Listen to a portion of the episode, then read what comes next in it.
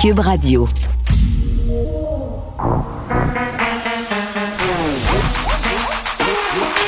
Elle a une opinion sur tous les sujets.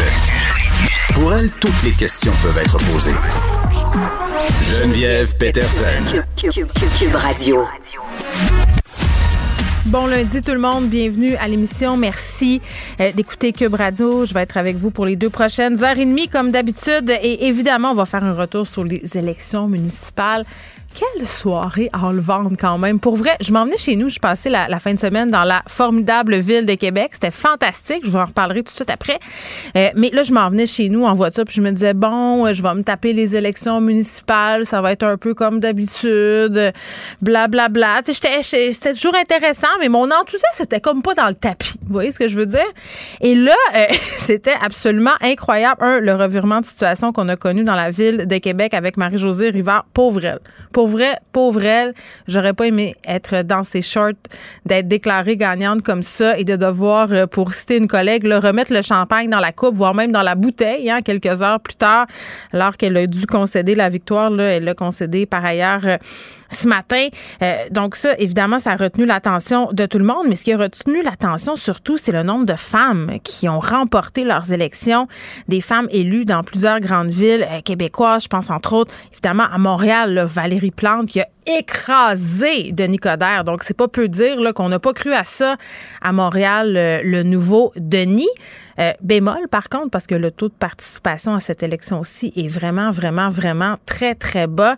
Euh, ça tournait là, hier aux alentours de 33 Je pense que là, c'est rendu à 36 mais tout de même, c'est vraiment peu. Là, euh, la dernière fois, on était autour de 43 si je ne m'abuse. Puis ça m'a surprise quand même parce que s'il y a un moment, tu sais, puis je veux pas citer Justin Trudeau, là, mais quand même un peu, où vraiment là, la démocratie est importante, où les citoyens ont quelque chose à dire pour la suite des choses de la ville de Montréal, quand même euh, euh, essuyé plusieurs revers pendant la pandémie, euh, des insatisfactions, il y en avait. Je pensais que ça allait se manifester dimanche aux urnes, samedi aussi, puis les gens qui ont voté aussi par anticipation, mais ça a l'air que, non, il n'y avait pas grand monde qui se bousculait au portillon pour voter, et je trouve ça dommage. C'est un sujet qu'on va aborder un peu plus tard à l'émission d'ailleurs. Pourquoi on était aussi peu? Qu'est-ce qu'on a raté. Mais n'empêche, euh, est-ce que c'est le plafond de verre qui a éclaté hier? Catherine Fournier à Longueuil, je parlais de Valérie Plante, mais à Gatineau aussi, on a une mairesse. À Saguenay aussi, là, José Néron, la mairesse euh, sortante, n'a pas remporté, mais c'est une autre femme, Julie Dufour, qui a gagné.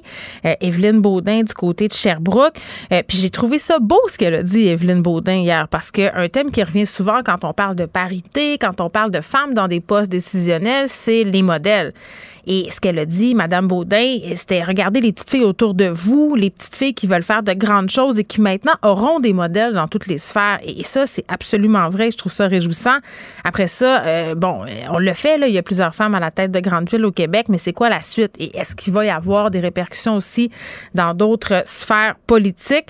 Vraiment, vraiment, là, une soirée chargée en émotions, mais aussi en symboles. Euh, et bon, c'est encourageant pour la suite des choses.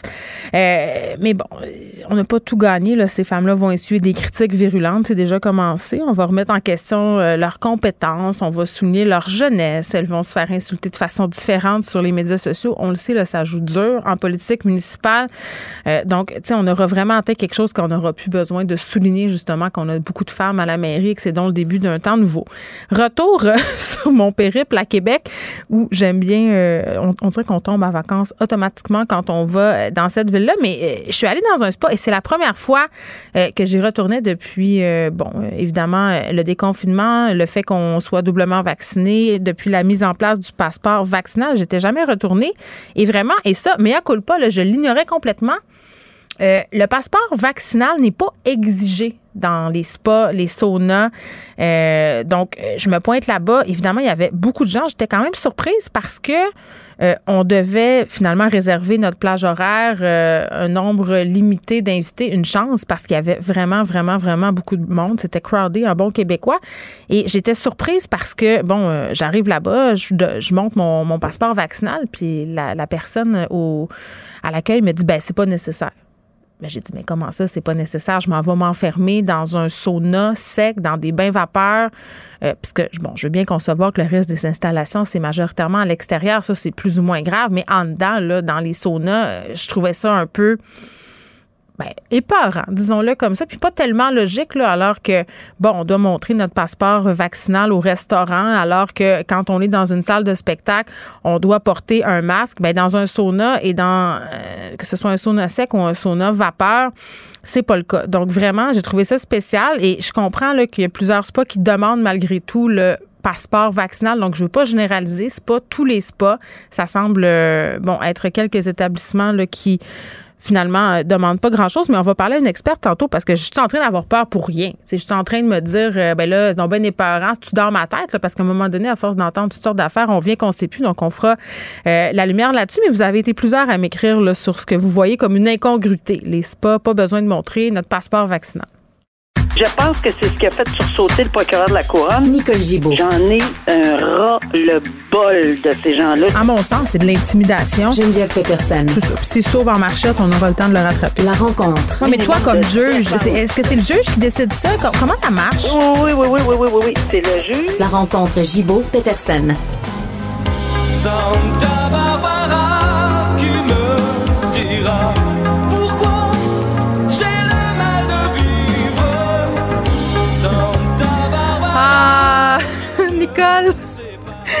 Salut. Écoute, je sais là que quand tu étais juge, tu n'avais pas le temps d'écouter des soaps euh, l'après-midi, mais ça c'est Gilles Sinclair, OK, c'est le thème du soap version française Santa Barbara qui jouait l'après-midi quand je revenais de l'école euh, vers 92 là, ça a joué de 89 à 95 à TVA. Euh, puis pourquoi je te fais jouer la musique d'un soap, tu penses Nicole? Pourquoi? Peut-être parce qu'on va commencer par le titre d'un article ce matin que le torchon brûle encore entre la avec la juge en chef. Oui, Lucie Rondeau. Euh, Simon Jolin ben Barrette, ça continue, le, torchon brûle, euh, on tire la... de Ben oui, ben oui, écoute, il, se chicane et là euh, on n'est pas sur la même chicane. Non, parce que, attends, c'est ça qui est intéressant. Là. Toute la discussion sur le tribunal spécialisé, bon, ça fait longtemps qu'on en parle, mais nous, tout ce qu'on disait tout ce temps-là, c'était tout ça part euh, d'une bisbille par rapport au bilinguisme. Et là, la juge en chef qui poursuit, elle souhaite, elle poursuit là, le, ministre de la Justice, Simon Jolin Barrette. Moi, j'en reviens pas, je t'atterre. Oui, euh, je, mais je suis pas du tout euh, surprise. Mais pas du tout, du tout surprise. J'avais déjà commenté cette affaire-là quand hum. c'est sorti. Puis c'est pour ça qu'on a été en mesure d'en reparler ensemble parce que j'étais pas au fait tant que ça parce que je suis pas dans les secrets des dieux là, mais j'étais quand même un peu au fait en lisant plein de choses là-dessus du pourquoi on, on, on, était si strict là-dessus. C'est que je un petit tableau. Quand on, on, on, veut avoir une nomination dans un district parce qu'un juge est, est, parti à la retraite mm-hmm. ou peu importe, là, euh, il a atteint le nombre maximum d'années qu'il peut siéger, bon, bon, bon, il faut remplacer euh, dans une division ou dans un autre, ben, on, on envoie ce qu'on appelle des avis euh, qu'il faut qu'ils soient publiés pour que la classe euh, des avocats puisse se présenter et, et, faire face à un comité de sélection. Hmm. Bon, ben ces avis-là sont publiés et il y en a eu trois. C'est là-dessus là, que le torchon brûle plus spécifiquement, mais c'est beaucoup plus large cette portée-là. C'est que on a envoyé des avis euh, pour ces, cette demande de remplacer des juges et à ce moment-là, euh, la, la, demande de la Cour du Québec, c'était des juges bilingues. C'était pour Montréal, pour Laval, Saint-Jérôme, entre autres, là. Et, euh, et là, le ministre de la Justice euh, a demandé de bon ce que la juge en chef dit, c'est qu'on s'ingère dans cette demande-là en disant nous, là, euh, le ministère, là, c'est un on va envoyer un avis pour euh, avoir bon un comité qui va siéger pour entendre les demandes des avocats, point. Pas des avocats bilingues, pas des avocats anglais ou français, pas rien, mais c'est des avocats point. Alors s'il y en a pas de bilingues, ben c'est désolant, mais c'est comme ça que ça se passe parce que c'est c'est on est au Québec, puis ça devrait être des gens. Là je résume vite fait là, c'est pas exactement la position exacte là, mais mais c'est ça, c'est tout ça est relatif à la langue. Or, quand on assigne dans des dans des districts, c'est là où j'ai beaucoup de misère à l'avaler, là, surtout mm. après ce qui est, ce qui est arrivé la, la semaine dernière et les autres semaines, qu'on soit euh, pour ou contre, qu'on soit en faveur Euh, c'est pas une question nécessairement de langue là, ici. Là. C'est une question des que C'est comment c'est mené. Ben, les justiciables qui doivent et, et doivent se présenter devant le tribunal, soit par une ordonnance, Oui. soit qui sont, euh, sont soumis à un subpénat ou quoi que ce soit, ou des enfants qui vont témoigner, qui viennent d'une famille qui est pas qui, qui, qui, qui est de l'extérieur de notre pays, puis qui s'adresse seulement qu'en anglais, puis qu'il faut qu'il y ait au tribunal de la jeunesse, mettons là, peu importe les des témoins. Euh, écoute, je peux en passer parce que j'ai eu tellement de gens qui sont présentés devant moi pendant 23 ans à titre de témoins, à titre d'experts, des enfants, des parents, des, de- de- bon, toutes sortes de personnes. Ben, je pense que on se posera pas question longtemps. Montréal, Saint-Jérôme, Laval, là, euh, oui, ça peut arriver qu'il y ait des besoins criants dans les deux langues et rapidement. Là, ce qu'on veut faire, c'est s'ingérer pour avoir seulement des gens qui possiblement euh, utiliseraient le français. Puis sinon, ils peuvent maîtriser une, une autre langue, mais ce ne serait pas une demande qu'on ferait aux, gens qui se présentent pour ce comité-là, les avocats. On dit, ah, ça, ça n'en ferait pas un constat. On dit pas, c'est pas une obligation, alors que c'est pas ce que la juge en chef veut. Elle, le- le- c'est pas elle personnellement là. C'est pas comme ça que ça fonctionne. C'est l'administration de la justice pour faire en sorte que les gens sur place soient pas obligés de suspendre des heures parce que des fois il y a juste un juge qui siège. Oui. À, à Montréal il y en a 15, mais ils sont occupés partout, euh, puis etc. Pas suspendre tout le monde, aller chez des interprètes, courir à gauche, courir à droite. Hey, J'avais de la misère à trouver des interprètes des fois, moi puis j'étais à côté du pont d'Ottawa. Euh, puis on avait beaucoup de misère à trouver des interprètes. Souvent, il fallait la journée des heures et des jours pour trouver un interprète. Or, ici, ce sont les besoins. Puis l'argument fondamental que je trouve important, c'est qu'on a eu une commission de Bastarache. On s'en souvient, la commission de Bastarache, parce qu'on disait qu'il ne fallait pas que le politique s'ingère dans les nominations Oui. et dans les concours. Ben, c'est ce que le, le, le, le Conseil de la, de la magistrature est impliqué dans ce dossier-là.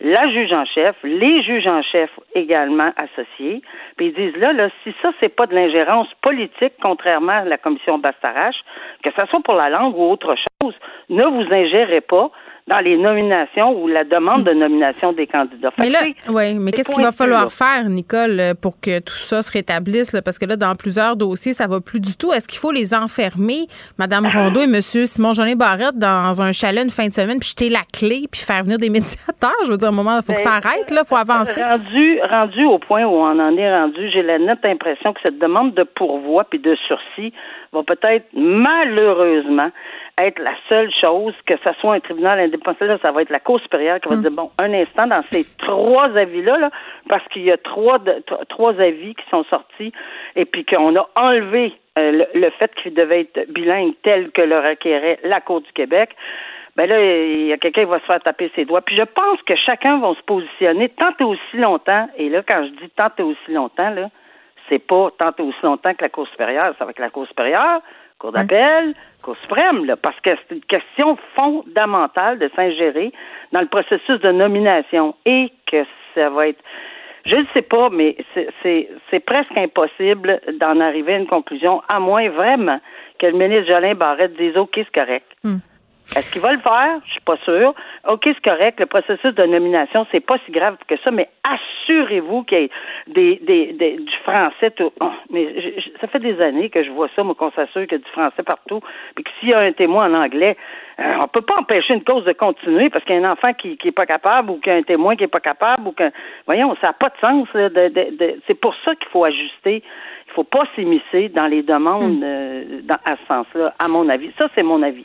Très bien. Bon, euh, on se parle du décès de quatre personnes, cette famille. euh, qui a été causée, je parle des décès par l'alcool au volant, ça se passait à Beauport. Euh, là, la peine dans le cas de cet accident-là pourrait mener à une jurisprudence qui donnerait justement des peines plus sévères aux conducteurs euh, qui, bon, sont en état d'ébriété, comme c'était le cas de cette personne-là, là, qui est arrivée l'après-midi. On en a parlé souvent, là, ça a défrayé la manchette beaucoup.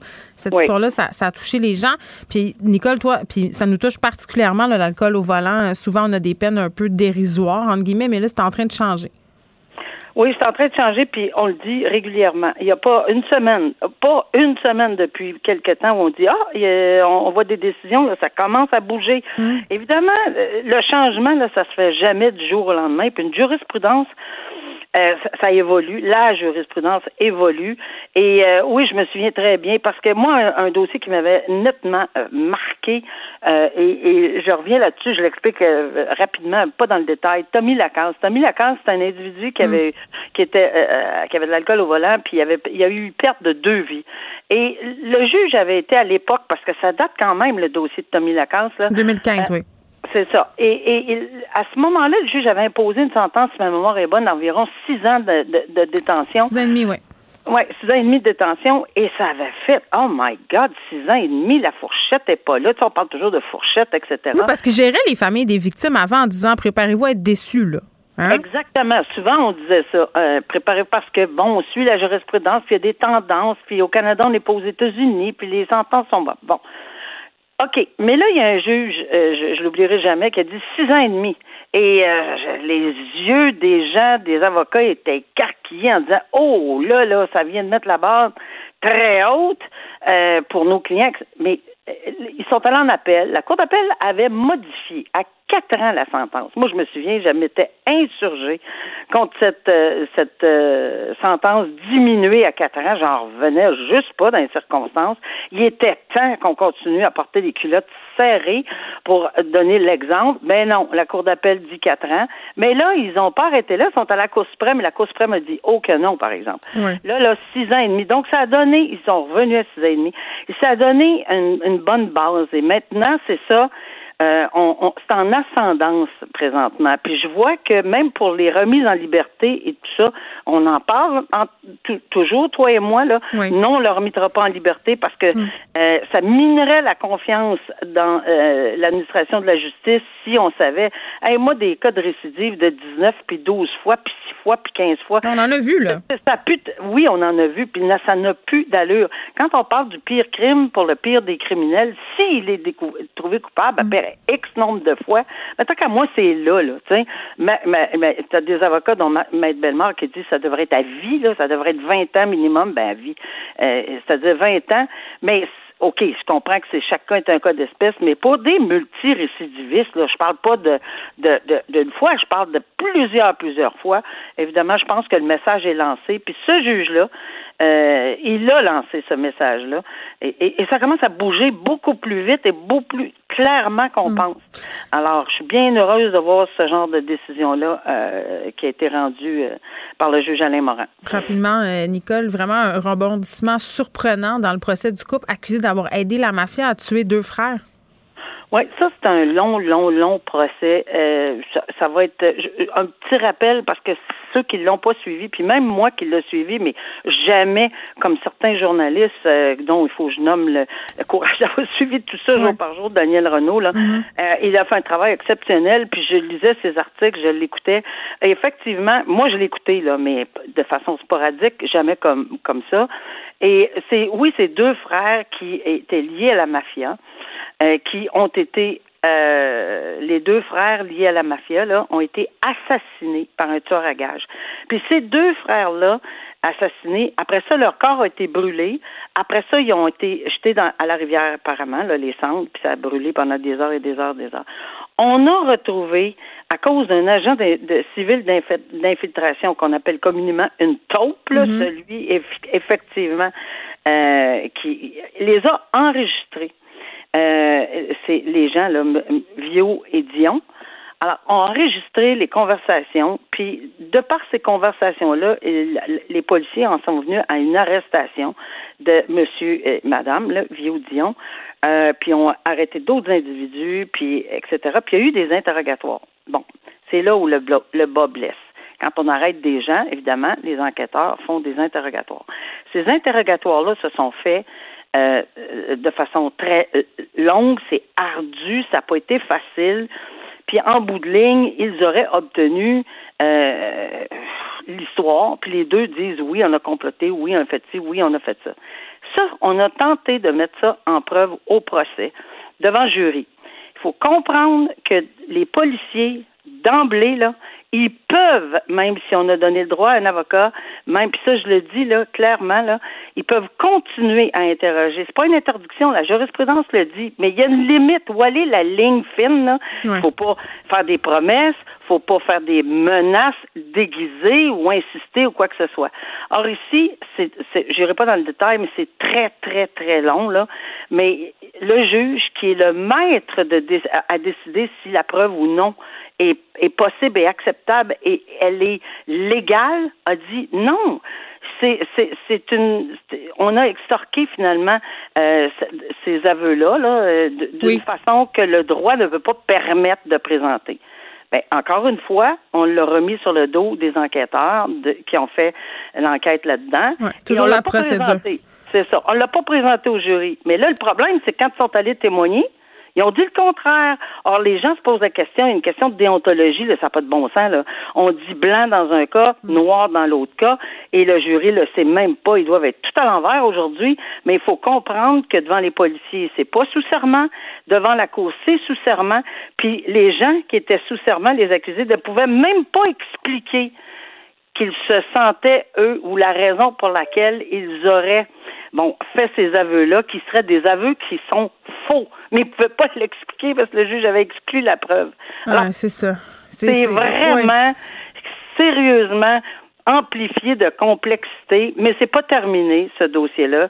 Il y aura d'autres procédures, euh, on le voit dans le journal ce matin, Daniel Renaud l'a bien expliqué, qui s'en viennent, et on va en parler encore de cette affaire-là, euh, Geneviève, j'en suis certaine. Évidemment, très bien. Merci, Nicole. À demain. À demain. Geneviève Peterson. Rebelle dans l'âme, elle dénonce l'injustice et revendique le changement. On va revenir euh, sur ce phénomène. Plusieurs mairesses à la tête de grandes villes. Au Québec, on va en parler avec la mairesse sortante de Magog, Vicky May Ham, qui depuis de nombreuses années se démène pour amener plus de femmes euh, en politique. Et juste pour la petite histoire, là, Mme Ham qui a été mairesse de Magog pendant 12 ans, c'est Nathalie Pelletier qui a été élue hier à la mairie. Mme Ham ne s'était pas présentée. Elle est là. Bonjour, Mme Ham. Bonjour. Bon, euh, on a vu euh, quelque chose d'assez extraordinaire hier soir. Là, on pouvait voir les réactions qui étaient nombreuses sur les médias sociaux. Les gens étaient contents, les gens soulignaient, euh, hommes comme femmes, là, que ça faisait du bien de voir des femmes à la tête de villes importantes au Québec.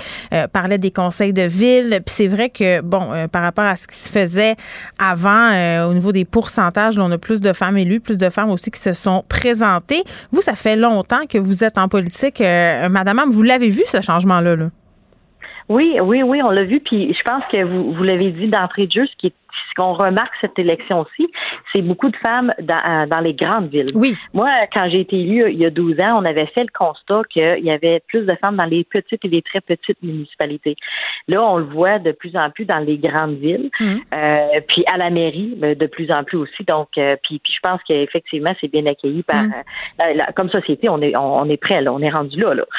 Ben, ben, on va en reparler de ça si on est vraiment rendu là. On va commencer par le beau. On commence par le beau. J'aime ça commencer par le beau parce que là, à Longueuil, on a une mairesse. Saguenay, Gatineau, Montréal, Sherbrooke, Granby. Euh, quel message ça envoie, ça? Ben moi, je pense avoir un message euh, très positif euh, parce que même s'il y a eu aussi, faut, faut, dire aussi qu'il y a eu beaucoup de gens d'élus par acclamation, donc on sentait aussi dans le contexte actuellement une espèce de désintéressement aussi envers la politique. Puis on sortait d'une élection fédérale, tout ça, fait que déjà qu'il y a eu des candidates qui ont osé, puis tout l'avènement des, des médias sociaux, j'en parle d'ailleurs dans mon livre de ça aussi, qui affecte beaucoup la, la vie euh, des gens. On, aurait pu penser qu'on on perdrait du galon ou il y avait un risque, en tout cas, moi je pense de galon. mais au contraire, c'est Mm. positif. Puis en plus, il y a beaucoup de jeunes femmes, de jeunes professionnels. Et ça, c'est intéressant aussi. Tu sais, la politique, c'est pas juste une affaire pour, pour la retraite ou la pré-retraite. Au contraire, on est dans cette idée-là. professionnels. Non, mais c'est vrai. Ça, c'est tellement important ce que vous dites, Madame parce que ce qu'on se fait souvent dire, que c'est pour aller en politique, il faut que tu aies rien à gagner, rien à perdre. Donc, il faut que ta carrière soit faite, il faut que tu sois quasiment indépendant financièrement et tout ça. Puis là, c'est pas ça qu'on est en train de voir. On est en train de voir des gens. Là, on parle des femmes, mais à Laval, c'est un maire de 33 ans. Catherine Fournier est jeune aussi. Plein de jeunes femmes. Leur carrière est visiblement en, en plein essor. Donc, c'est plus nécessairement vrai, là, tout ça, ou c'est un préjugé, je sais pas. Mais on va le traîner encore un bout de temps parce que aussi ce qui ce qu'on n'ose pas souvent parler à l'intérieur de ça, c'est le salaire. Pourquoi qu'il y a des jeunes professionnels ne sont pas intéressés par la politique? C'est entre autres parce qu'ils veulent pas sacrifier un bon salaire. Moi, c'est ce que j'ai fait. J'ai choisi d'avoir un moins bon salaire en hmm. allant en politique, mais c'est pas tout le monde. Parce qu'en moyenne, les maires dans les villes au Québec, ça gagne pas une terre en bois de bout. Je pense que c'était 18 000 le salaire moyen. Ça dépend de la grosseur de la ville, évidemment, mais en moyenne. Évidemment. Fait moi, je pense que ça, c'est un, débat aussi là qu'il va falloir mm. aller au bout de ce débat-là. Moi, j'ai toujours dit, je trouve ça inconcevable que la personne qui est en haut de l'organigramme, qui est imputable de tout, gagne moins que l'ensemble de ses directeurs de son équipe de direction. Ben, il y a quelque chose qui marche pas. Ben, oui, oui, OK. Puis là, euh, vous, vous, ça fait longtemps, là, je l'ai dit tantôt, que vous faites de la politique. Quand vous avez commencé, là, quand vous faisiez du porte-à-porte, euh, est-ce que vous étiez bien accueilli chez les gens? Écoute, majoritairement, mais j'ai vécu des expériences. Entre autres, je vais m'en souvenir toute ma vie. Il y a un monsieur qui m'a fermé la porte au nez, puis je vous le dis, j'ai senti la porte sur le nez, là, en me disant retournez à vos chaudrons. Ça, c'était en quelle année, ça? J'ai vécu ça. En 99. ben, ça fait pas si longtemps que ça, je m'excuse, là.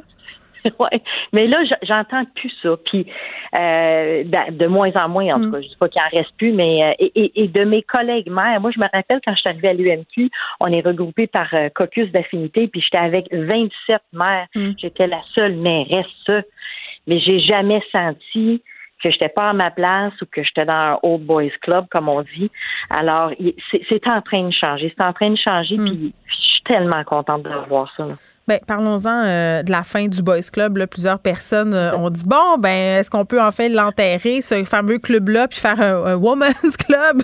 Et, tout ça. Puis, euh, vous parlez de votre livre tantôt, là, Déployons nos ailes pour parler de la place des femmes en politique. Vous avez écrit ça. Vous avez aussi accompagné beaucoup de femmes là, dans leur chemin politique pour qu'elles remportent ou pas leurs élections, qu'elles s'impliquent. Comment vous les aidez, ces femmes-là? comment C'est parce que moi, j'ai toujours, puis je, je, dis ça vraiment sans aucune méchanceté, j'ai toujours de la misère avec le discours selon lequel on accompagne les femmes différemment que les hommes. Mais je sais que c'est le cas. Je veux juste que vous m'expliquiez pourquoi c'est différent. Euh, ben, écoute, ça, c'est une bonne question. Pourquoi c'est différent? Ben, c'est différent, moi, je pense, parce que c'est une femme qui parle à une femme, qui, qui, a évolué dans un monde d'hommes. Alors, on part de ça. Quand on sera 50-50 ou dans la zone de parité 40-60, peut-être qu'on n'aura pas le même discours. Mais à partir du, du, moment où tu choisis de faire un métier non traditionnel ou d'aller dans un milieu qui est généralement occupé par des hommes, ben, c'est le fun de savoir comment d'autres femmes ont tracé leur voie puis comment ils ont réussi à, à faire leur chemin là-dedans. Puis pour ça, je trouvais ça important aussi d'écrire un livre là-dessus, comment c'est important de rester femme, parce que eh, de pas de pas tenter d'imiter les gars, c'est pas ça qu'on veut. On a, un style de leadership différent, on, on arrive avec des valeurs différentes. C'est pas un préjugé ça de dire que les femmes ont des valeurs différentes. Des... Je comprends ce que vous voulez dire par pas besoin d'imiter les hommes, parce qu'avant, euh, j'ai l'impression que les femmes de pouvoir avaient l'impression qu'elles ne seraient pas prises au sérieux si elles ne copiaient pas la façon qu'ont les hommes de gérer les affaires, d'aborder les problèmes. Mais, mais de dire qu'on a des valeurs différentes, par exemple que les femmes sont plus douces ou que les, je dis n'importe quoi, là, mais vous comprenez ce que je veux dire? Vous croyez vraiment à ça? Ben écoute, c'est vrai qu'on on, ça fait partie du lot des préjugés, mais c'est statistiquement prouvé mmh. euh, de la façon qu'on notre, notre, style de leadership est différent, puis notre façon de rechercher le consensus. On apporte une différente façon de travailler à la table, c'est hmm. prouvé. Maintenant, oui, c'est vrai que quand on, mais c'est construit. encore, en train d'alimenter des stéréotypes. Non, mais c'est construit quand on va être paritaire et qu'on n'aura plus ces discussions-là, on aura peut-être, il y aura peut-être moins de construction comme celle-ci. Ça sera peut-être, euh, ça sera peut-être euh, équivalent parce que vous l'avez dit là, on n'est pas pareil, on n'aborde pas les affaires. Puis la façon dont on traite les femmes en politique, on en a plusieurs exemples. On pourrait en dérouler jusqu'à demain matin. Pensons à comment Pauline Marois était traitée dans les médias même Madame Plante, hier, je l'ai trouvé très drôle quand elle a dit Regardez, là, ça se peut être en tête de Montréal, puis sourire. On lui reproche tout le temps de rire comme une niaiseuse, justement. Même des femmes. Même des femmes. Ah, mais surtout les femmes. Les, femmes, et je plaide coupable. Souvent, j'ai l'impression qu'on est plus dur avec nos, nos consoeurs euh, bon, qui se présentent euh, en politique. On, souligne davantage leurs compétences, euh, leur manque de compétences, on souligne leur jeunesse, puis la façon dont les insultes sont différentes aussi. Là la façon qu'ils s'habillent, pensez à la mairesse mm. Boucher à l'époque, tout oh, mon c'est ses robes flamboyantes. C'est vrai. Ben, pourtant, elle a été mairesse de la capitale, là. Mais quand on aura un, traitement équivalent, on pourra dire que, les choses ont vraiment changé parce que des réactions de mon oncle, on, en a encore. Et là, je voulais vous faire écouter, Madame Ham, Un, extrait, parce que François Lambert, vous le connaissez, l'homme d'affaires euh, qui a participé à plusieurs téléréalités, qui aime bien se prononcer euh, sur les sujets politiques, ça l'intéresse, fait un Facebook Live comme il y en a l'habitude ce matin où il commentait l'élection d'hier soir. Je vous laisse l'entendre, qu'est-ce qu'il a dit. Je voulais voir qui avait gagné les élections. Je m'en doutais un peu pour Montréal. J'étais surpris pour Québec. J'étais surpris aussi à Gatineau, celle qu'on a parlé tout le temps. Vous voyez comment les belles femmes ont, un préjugé pour elles. Hein? Il y avait une femme un peu qui ressemblait à Mélanie Jolie, le même genre. Salut Jérémy. Et euh, on la voyait gagnante à Gatineau. Finalement, c'est pas elle qui a gagné, hein, les maudits préjugés. Bon, là, euh, je mets un peu sur la sellette François Lambert parce que c'est une personnalité publique, mais, cette idée-là, là, que le, préjugé de la beauté joue en la faveur des femmes et que là, il se montre bien surpris là, que Maude Marquis-Bissonnette n'ait pas gagné en voulant dire France Bellil n'est pas à son goût. Euh, malheureusement, là, c'est des choses qu'on voit circuler depuis hier. Oui, puis c'est, malheureusement, c'est le bon mot. Moi, je l'ai vécu même dans la campagne à Magog où j'en ai entendu des commentaires. Oui, mais elle est cute. Je suis comme, hey, wow. Mais c'est quoi, vous, vous étiez pas cute à ça à leur goût? C'est tout ça le sous-texte? Mais c'est terrible. Non, mais moi, je capote quand on soit en train de, se parler de ça. Fait que c'est pas les idées, puis, puis c'est comme ça aussi pour les médias. Là. Si t'es pas cute, tu fais pas de médias. Ben non, mais c'est ça. Malheureusement, on accorde encore trop d'importance à l'apparence euh, physique là, mais euh, chez les candidats masculins aussi, peut-être on accorde l'importance aussi beaucoup à ça, mais oui, moins. Oui, oui, oui, oui. Nous, on a un hmm. conseiller ici, je le nommerai pas, je veux pas le gêner là, mais il y en a beaucoup qui ont dit ouais, tu es bel homme, tu sais pas en Oui, oui, on accorde encore comme société beaucoup trop d'importance à l'apparence physique. Hmm. Bon, n'empêche, puis là, on va retourner dans le positif parce que quand même, ce qui s'est passé, c'est pas rien. Euh, des résultats qui vont avoir, selon vous, un impact sur toute la sphère politique? Est-ce que c'est le cas? Tellement, tellement. Puis des décisions qui, je crois, pour l'avoir vécu, vont ressembler plus à la population qu'on représente. Si on, on se rapproche de plus en plus à des conseils municipaux qui ressemblent à la population. Donc, on devrait hmm. avoir de plus en plus, les soins devraient avoir de plus en plus l'impression qu'on comprend leurs besoins. Euh, moi, je pense que ça va faire une, énorme différence. Hmm. Ça devrait aussi intéresser d'autres personnes euh, à se présenter, puis de voir ces femmes-là après aussi s'investir dans des endroits comme à l'UMQ ou à la Fédération canadienne des municipalités. Oui. Ben, je vous le rappelle, vous êtes oui, c'est ça. Vous vous êtes impliqué là, puis je trouve ça intéressant. puis on va se laisser là-dessus. Euh, les, conseils municipaux, là, euh, la parité, oui, la représentativité aussi. Là, à Longueuil notamment, on a des personnes de, différentes origines, mais vous dites des conseils plus représentatifs de la population et ces votes-là, ça nous montre entre guillemets qu'on représente plus la la population, le taux de participation, madame, qu'est-ce qu'on a raté? Il n'y a personne qui a été voté. C'est capoté. Là, on est dans une pandémie. L'effet du vote va, être vraiment très, très tangible. Pourquoi personne s'est pointé aux urnes? C'est désastreux. Écoute, on se l'explique mal. Euh, écoute, à Magog, c'est 39% euh, c'est, épouvantable. C'est épouvantable. C'est, je ne sais pas, mais je sais que ça a été très difficile pour les équipes de faire sortir le vote, comme on dit. On hein. parle du vote électronique, là. Ah, écoute, euh, ça fait au moins dix ans que j'en parle. Le DGE, je m'excuse, il est archaïque. C'est le temps. Là. Je suis capable de faire mes transactions bancaires en ligne. Pourquoi je peux pas voter en ben, ligne? Payer des impôts, euh, faire tout ça. Ça n'a pas de bon sens. Ça n'a pas de bon sens parce que parce que c'est ça le défi aujourd'hui, c'est que le monde, il faisait super beau dimanche. Hein? Fait qu'on aimait mieux remplir nos feuilles que d'aller voter. Oui, mais, on, peut aussi voter samedi. On peut aussi voter la fin de semaine passée. Moi, c'est ce que j'ai fait. J'ai voté par anticipation. Je sais. Puis faire sortir le vote, ça a été un défi parce que maintenant, 60, je sais pas si c'est 70 ou 80% du monde, me semble, ils n'ont plus de ligne fixe. Fait que là, euh, comment tu fais pour rejoindre le monde et leur dire, hey, on compte sur toi pour aller voter, tu sais? Ah, ben ça, oui, il faut faire beaucoup de porte-à-porte. Puis heureusement, euh, bon, on est en 2021, fait qu'on se fait pas dire de retourner dans nos comme vous à l'époque. Vicky, mais ah, merci beaucoup, c'était très intéressant, qui est ex-mairesse euh, euh, de Magog. Je vous rappelle le titre de son livre Donnons-nous des ailes. C'est ça? Non? Oui, non, oui. mairesse de Magog pendant 12 ans, présidé la Fédération canadienne des municipalités pendant un an. Merci beaucoup. Vous écoutez Geneviève Peterson. Cube Radio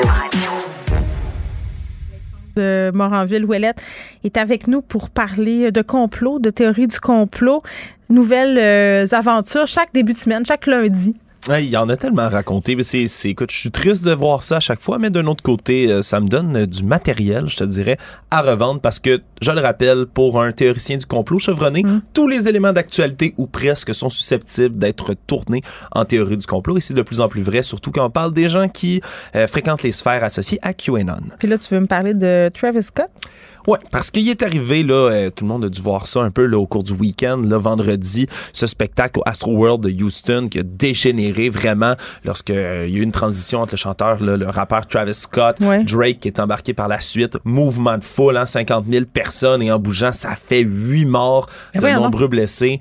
Euh, ouais, ouais, tout, il y a toute une controverse autour de ça. Aujourd'hui, on apprenait, entre autres, qu'il y a des gens qui étaient dans la foule, des familles, des gens décédés également, qui poursuivent les chanteurs, les organisateurs de- du festival parce que, entre autres, semble-t-il, puis l'enquête va le dire, là, ça a été ouvert d'ailleurs par la police de Houston, mais Travis Scott semblait continuer à chanter malgré la cohue, le chaos général. Euh, Il y a des gens qui sont montés sur le, sur directement là, sur la scène contrôle, en là. avant pour crier People are dying, please. C'était un événement complètement affreux là, qui s'est déroulé. Ça a pris près de 24 heures pour que Travis Scott enfin réagisse sur les médias sociaux en se disant dévasté. Mais bon, disons que le mal est fait. Hey, 300 spectateurs, Alex, qui ont dû être traités pour des blessures sur Ouais. place? Ouais, c'est complètement fou là. C'est vraiment euh, tu sais, des, des mouvements de panique dans la foule. voyons. Là, puis plus il y avait de gens qui se faisaient piétiner. Il y avait plein d'enfants, hein, c'est ça qu'on dit là, là-bas. Là. Ouais, c'est vraiment là, les, les, les 8 morts sont en genre de 14 et 27 ans. là. Tu sais, C'est très très jeune Oh, la ça a foule aucun sens. également. Puis il y, a- il y a tout un historique de Travis Scott aussi qui, qui est un, un fou furieux pendant ses concerts, là, qui incite les gens à se rentrer dedans. OK, fait qu'il Euh, qui- est, un enabler de ces Ouais, affaires-là. Disons là. qu'il y a un historique qui est pas très très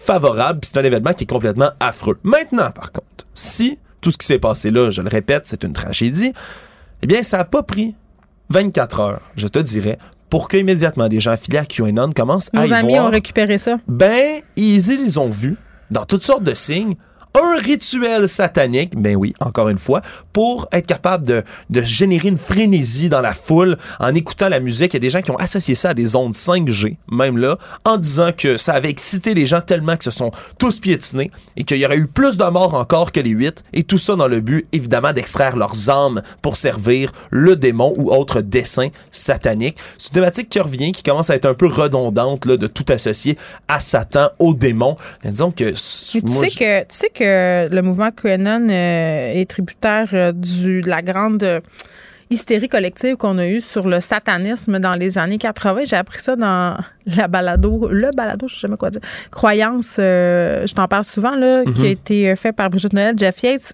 C'est vraiment, tu sais, quand on disait la semaine passée, là, les théories du complot empruntent et quand il n'y a plus d'explications, empruntent, empruntent. Mais QAnon, c'est vraiment directement, plusieurs experts le, le disent, en lien avec cette espèce de, de courant-là. Fait que c'est pas étonnant de revoir l'espèce d'obsession du satanisme. là. Et qu'on parle d'obsession du satanisme, je le dis là, on est prêt toujours lorsqu'on est pris disons-le, dans un mouvement comme celui-là, Mm. on voit tellement de coïncidences, ou plutôt on en cherche tellement qu'on finit par en voir partout de ces fameuses coïncidences-là. Ouais. Je te le dis, là, c'est pas n'importe quoi. Il y a des gens qui se sont mis à faire là, de la fameuse numérologie, puis à regarder dans les chiffres un peu partout Yes. pour voir qu'est-ce qui pouvait prouver qu'il y avait des liens satanistes 6, là-dedans. 6, plus 3, plus 9, disant 3, Ouais, mais- puis le, le nombre de la bête. Mais regarde, on va, on va s'amuser avec des 666 si tu veux. Ils ont dit que vendredi, le rituel, je le dis selon leurs mots, au Astroworld Fest, est arrivé 666 mois et 6 jours après la fondation de l'église de Satan, qui a eu lieu le 30 avril 1966. Et, en plus, le 30 avril serait la fête de Travis Scott. Ben, il n'y a pas de hasard. hein. Il n'y a pas de hasard. Et après ça, Drake est apparu sur, le, sur la scène.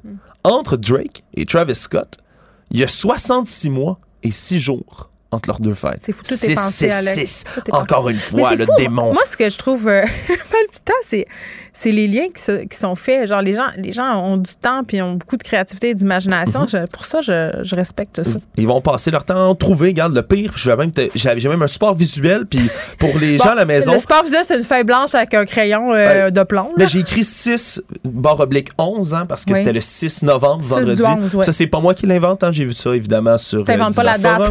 Non, non, mais j'invente pas non plus Je ce, truc-là qui est un peu tiré par les cheveux. Mais si Oui. tu le tournes de côté, j'invite les gens à la maison à faire pareil. 11 du 9. Le 11 du 9, là, si tu les inverses encore, ben, c'est le 11 septembre. Oh, les Dieu, attentats du 11 septembre. Ben, Deux donc. rituels sataniques Ben, miroirs. voyons. Je te, donc. je te jure. Écoute, c'est sorti. C'est quoi la conclusion? Mais maintenant qu'on sait ça, c'est quoi leur, leur, grande conclusion? Ben, la conclusion, c'est que les médias sont au courant, comme nous, qu'on cache tout ça, évidemment. On dit que c'est un mouvement de foule pour ne pas causer la panique, mais d'un tout ce qu'on fait, c'est abriter le fait que Travis Scott est en train de récolter des armes pour Satan. tu sais, tout ça est pas aidé avec le fait qu'il y a des paroles dans la chanson de Travis Scott qui font des références au diable. puis tout ça. Donc, c'est triste, mais ça montre qu'encore une fois, que n'importe quel élément de l'actualité va toujours être pris par ces cercles-là, ah qu'il y a des coïncidences partout, puis que c'est affreux pour les gens qui sont décédés malheureusement dans, dans un, une tragédie comme ben, ça. Oui, puis c'est comme la petite fille qui est morte à l'école puis que les antivax ont repris cette histoire-là puis tout ça puis entre guillemets la mémoire de ces gens-là est salie par ce monde-là. Je trouve ça épouvantable. Mm-hmm. Euh, parlant de créativité, tu voulais euh, nous faire un petit update sur la résurrection de John John?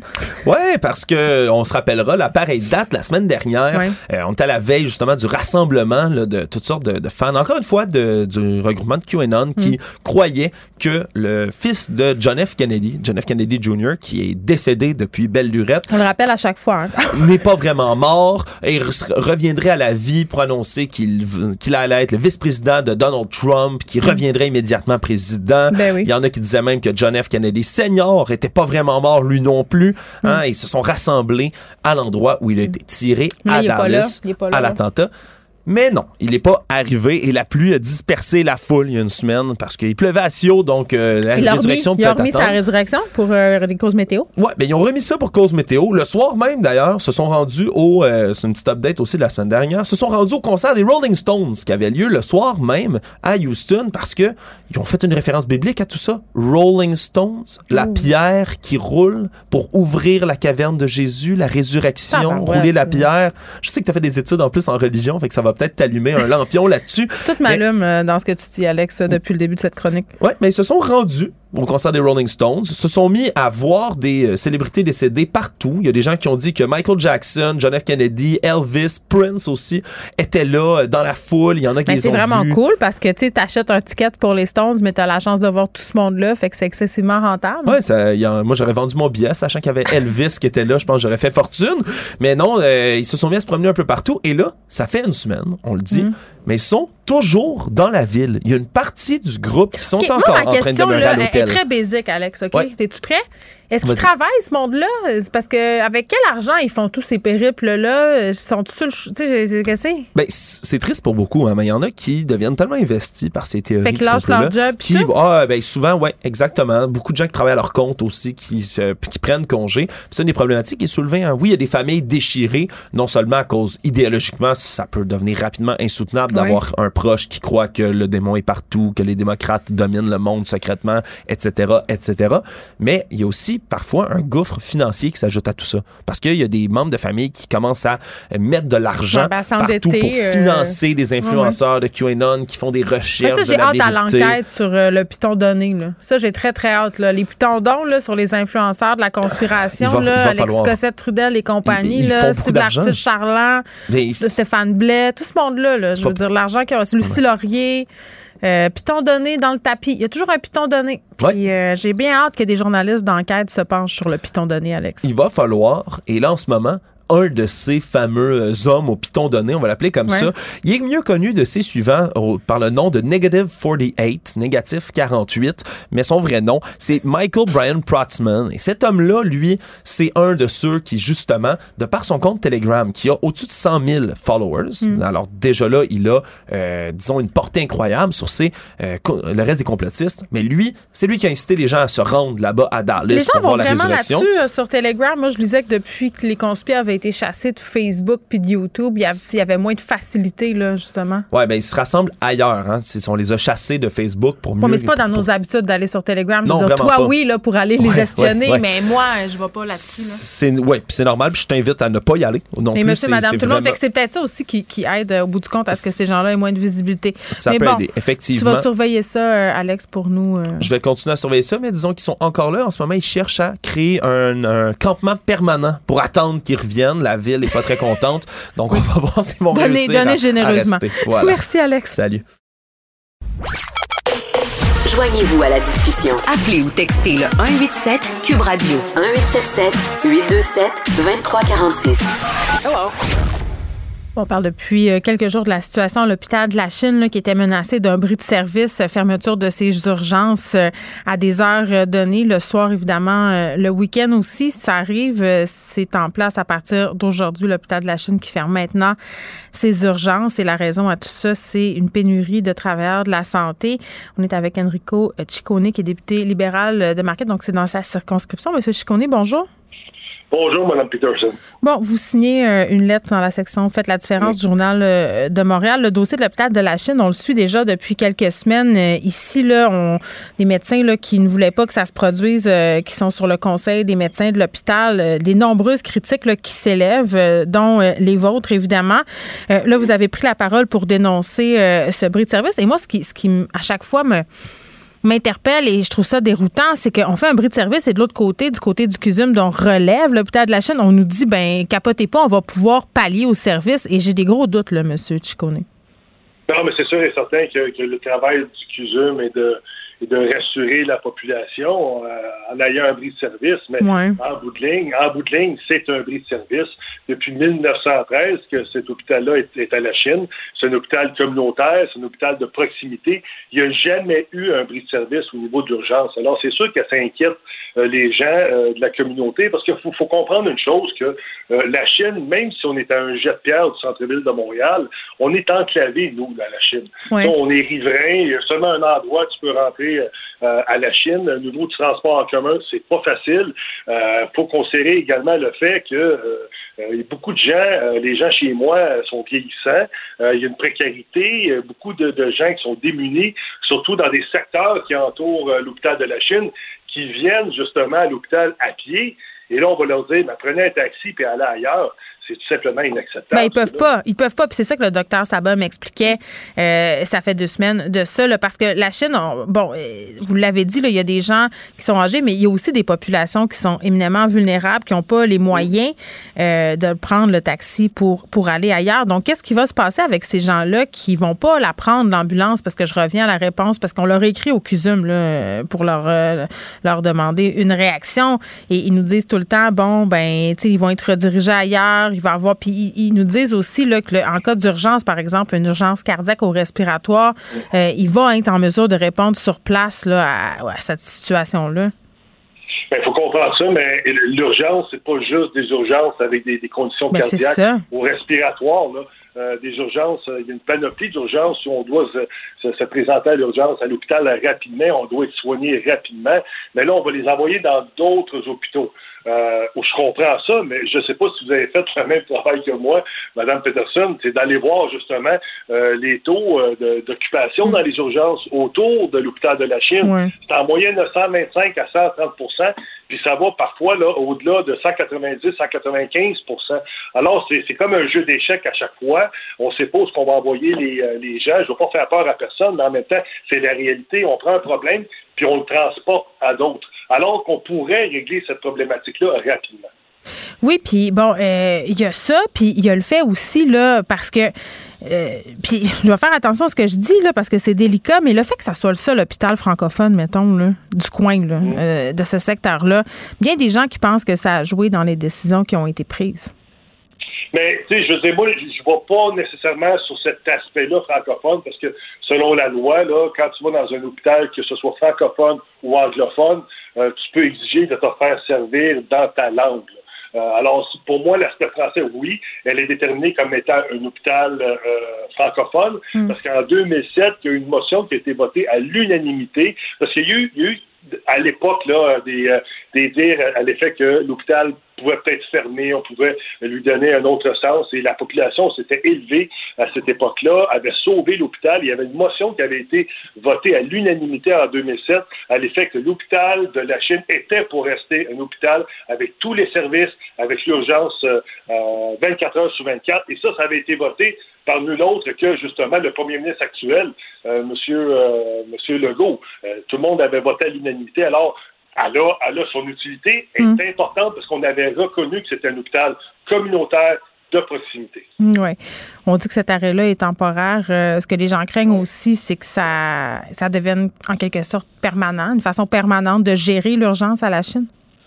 Ben, je veux dire, oui, ben, c'est sûr que ça inquiète les gens, mais ce qui inquiète aussi les gens, c'est l'aspect de devoir des, du personnel soignant avoir une exode euh, tu sais, quand, quand on n'est pas capable d'avoir la confiance, justement, euh, d'être capable d'aller travailler dans un hôpital, puis il va, il va y avoir une modernisation là, euh, qui s'en vient bientôt. il y a des, de l'argent qui a été investi, mais tu as des gens qui disent, ben là, c'est un hôpital qui, qui, a besoin d'amour, qui a besoin d'être rénové. Ça fait longtemps. ça fait longtemps ben qu'il y a besoin d'amour, puis ça fait longtemps qu'on perd du monde. Exactement, parce que nous autres, en 80, en 2018, on avait, on avait octroyé 95 millions de dollars qui avaient été mis euh, dans le plan québécois des infrastructures, justement pour commencer cette modernisation-là. Mm. Ça fait trois ans, moi, qu'à tous les années, je dis, ben, quand est-ce, à toutes les années, je dis, quand est-ce vous allez commencer les travaux? L'argent est là, il est budgété, il est dans un compte de banque, faites-le, faites-le. Et là, ce qu'on est obligé de faire, c'est cet été, parce que 95 millions, avec les plans qu'on avait, mais là, les prix des matériaux ont augmenté, une pénurie de main-d'œuvre, euh, euh, le prix de la main-d'œuvre également a augmenté. Mais là, on est obligé d'injecter plus d'argent. Et là, on dit qu'on va le faire. Euh, on va commencer les travaux au mois de, au mois de mai prochain, je l'espère. Hmm. Mais l'inquiétude, Mme Peterson, c'est que justement, le personnel soignant quitte ben, les inhalothérapeutes, là, les, les inhalos, la situation, c'est quand même inquiétant. Là. Ils s'en vont au CUSUM, ils ont des primes. Euh, c'est comme si le CUSUM cannibalisait les employés euh, de l'hôpital de la Chine. Moi, je trouve pas ça normal. Je m'excuse. Ben, c'est ça, puis je suis d'accord avec vous, puis ça m'horripile ça me fâche parce que justement, on, sait qu'il y, y, a une problématique à l'hôpital de la Chine. Les primes devraient venir de l'autre côté. Ben, on devrait donner des primes au personnel soignant pour venir justement rester. Et là, justement, euh, je regardais euh, vendredi dernier, euh, le, ministre de la Santé, M. Dubé, a mis sur son fil Twitter un article de la presse à l'effet que mm-hmm. il avait l'air content de le mettre, à l'effet que ben, ceux qui ne sont pas vaccinés dans le réseau de la santé, le personnel soignant, n'auront pas leur prime COVID. Ben, moi, j'ai dit, ben, M. Dubé, on vient de régler le problème. Prenez les primes que vous allez sauver avec ces gens-là et donnez-les à trois, quatre inhalothérapeutes et des 3, 4, 5, 6 infirmières pour, pour régler le problème rapidement, pour les garder chez nous, justement pour être capable de faire une réorganisation. Puis, puis, du côté du CUSUM, on pèle ça ailleurs en disant que ça relève pas d'eux d'appliquer ou non euh, les primes, les modalités non plus. C'est un peu facile, on se renvoie la balle de toutes parts. Puis pendant ce temps-là, ben, les citoyens de la Chine n'ont pas de service c'est quand même euh, assez déplorable. Enrico Ciccone, merci, qui est député libéral euh, de Marquette. Je vous rappelle l'hôpital de la Chine qui ferme maintenant ses urgences le soir à cause d'une pénurie de travailleurs de la santé. Geneviève Peterson. Une animatrice pas comme les autres. Cube Radio. Cube Radio. Les rencontres de l'heure.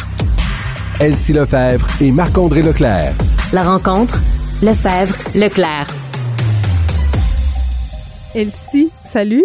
Allô? Et Marc-André, allô? Euh, Écoutez, avez-vous dormi hier? Et, c'était une soirée électorale complètement enlevante. Là? Tu sais, d'habitude, les élections municipales, c'est un peu pout-pout-pout, la couverture et tout ça. en tout cas, de mon point de vue là, de non-initié.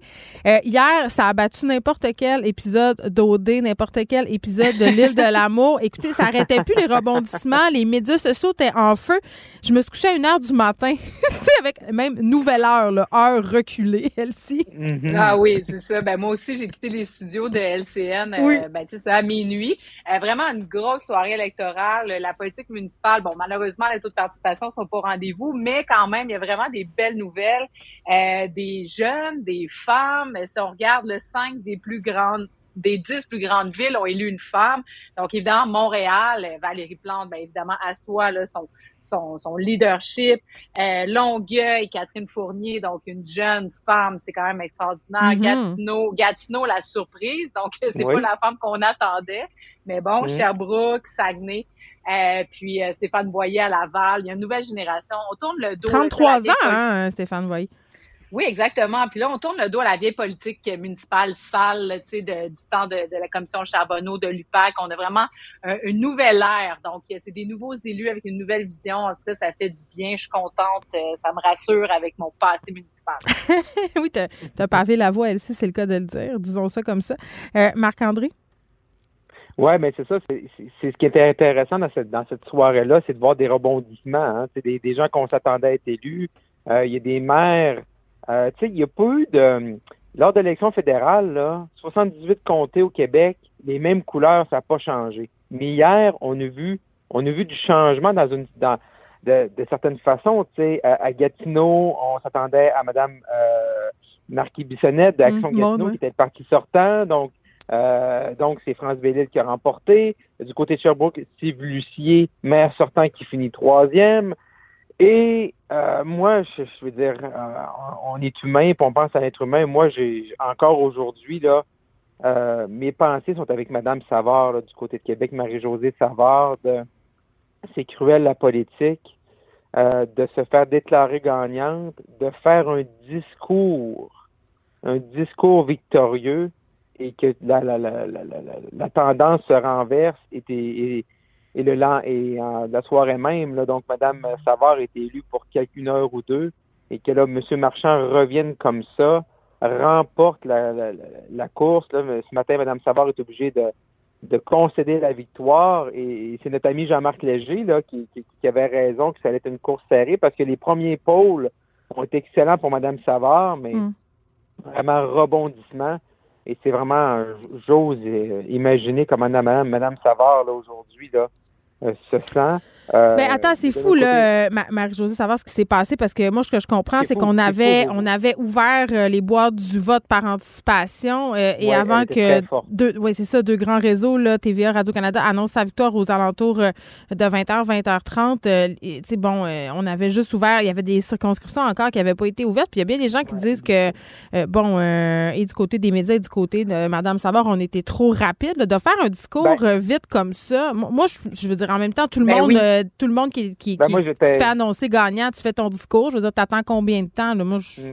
Ben oui, mais en même temps, normalement, elle aurait dû.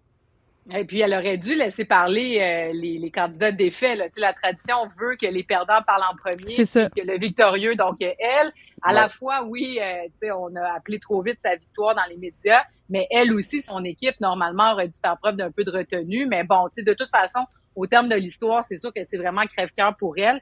Mais Bruno Marchand, ça enlève rien à sa victoire à lui. Ah, non. Et lui et son équipe par ailleurs, parce que c'est vraiment un parti politique qui s'est créé. Puis ça, c'est euh, c'est quand même euh, un fait rare là en politique municipale. Alors, euh, de toute allégeance, ont vraiment réussi un mouvement citoyen là, de la base en parlant des cartes encore. ça revient aussi un peu à ce que Projet Montréal à Montréal a amené en politique municipale. Et donc, euh, lui, c'est exceptionnel, sa victoire et de, de, franchir la ligne, là, à la ligne.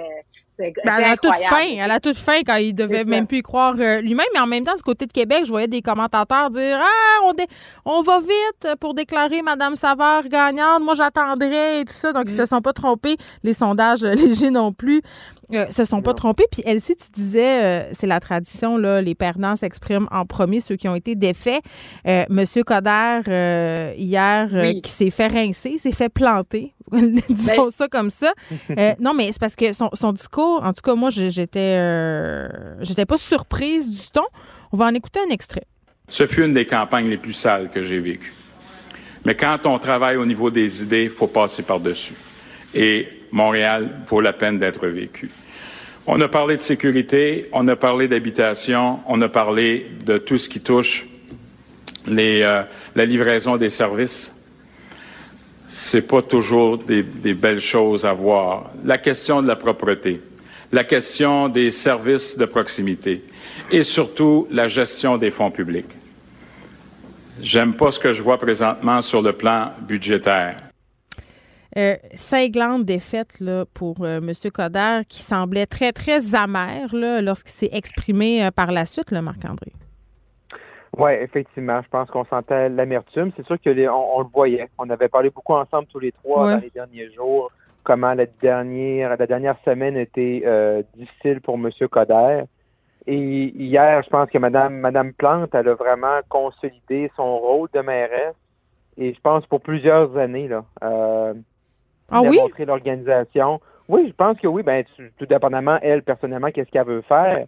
Mais je ne vois pas, euh, avec l'excellent résultat qu'elle a fait hier, avec l'excellente campagne, c'est une campaigner, Madame Plante, et elle a, elle est excellée avec son équipe. Je ne vois pas, bon, quatre ans, c'est sûr, c'est long, mais à court terme, là, puis on, essaie toujours, euh, c'est ça notre rôle, là, mais de, regarder un peu ce qui s'en vient devant nous, mais je mm-hmm. pense qu'elle est vraiment, là, les deux pieds là, bien euh, bien rentrée, bien mise dans, à l'hôtel de ville. Puis je pense que vraiment là, euh, elle, va pouvoir faire un long bout de chemin, là, tout mm. dépendamment de ses désirs personnels. Mais et pour M. Coder, ben c'est la fin. Hein, c'est la fin d'une carrière politique, je pense.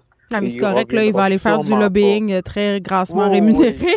ça va être beau. Oui, c'est ça. Là, je pense que c'est correct. Oui, je pense que c'est correct. il a vécu difficilement. Il y a beaucoup de choses. Je pense que c'est lui qui a mal préparé euh, ses affaires. Euh, il aurait dû mieux gérer l'histoire de ses clients, de son salaire. Euh, on était supposé de voir un Denis Coderre nouveau, on l'a pas vu. Puis la population a parlé. Exactement. Elsie, j'ai trouvé ça, comment dire, divertissant, disons, quand la mairesse plante. Puis c'était bien envoyé, là, a dit que c'était tout à fait possible d'être à la tête de Montréal et de sourire, je paraphrase, bien entendu, mais c'était bien envoyé.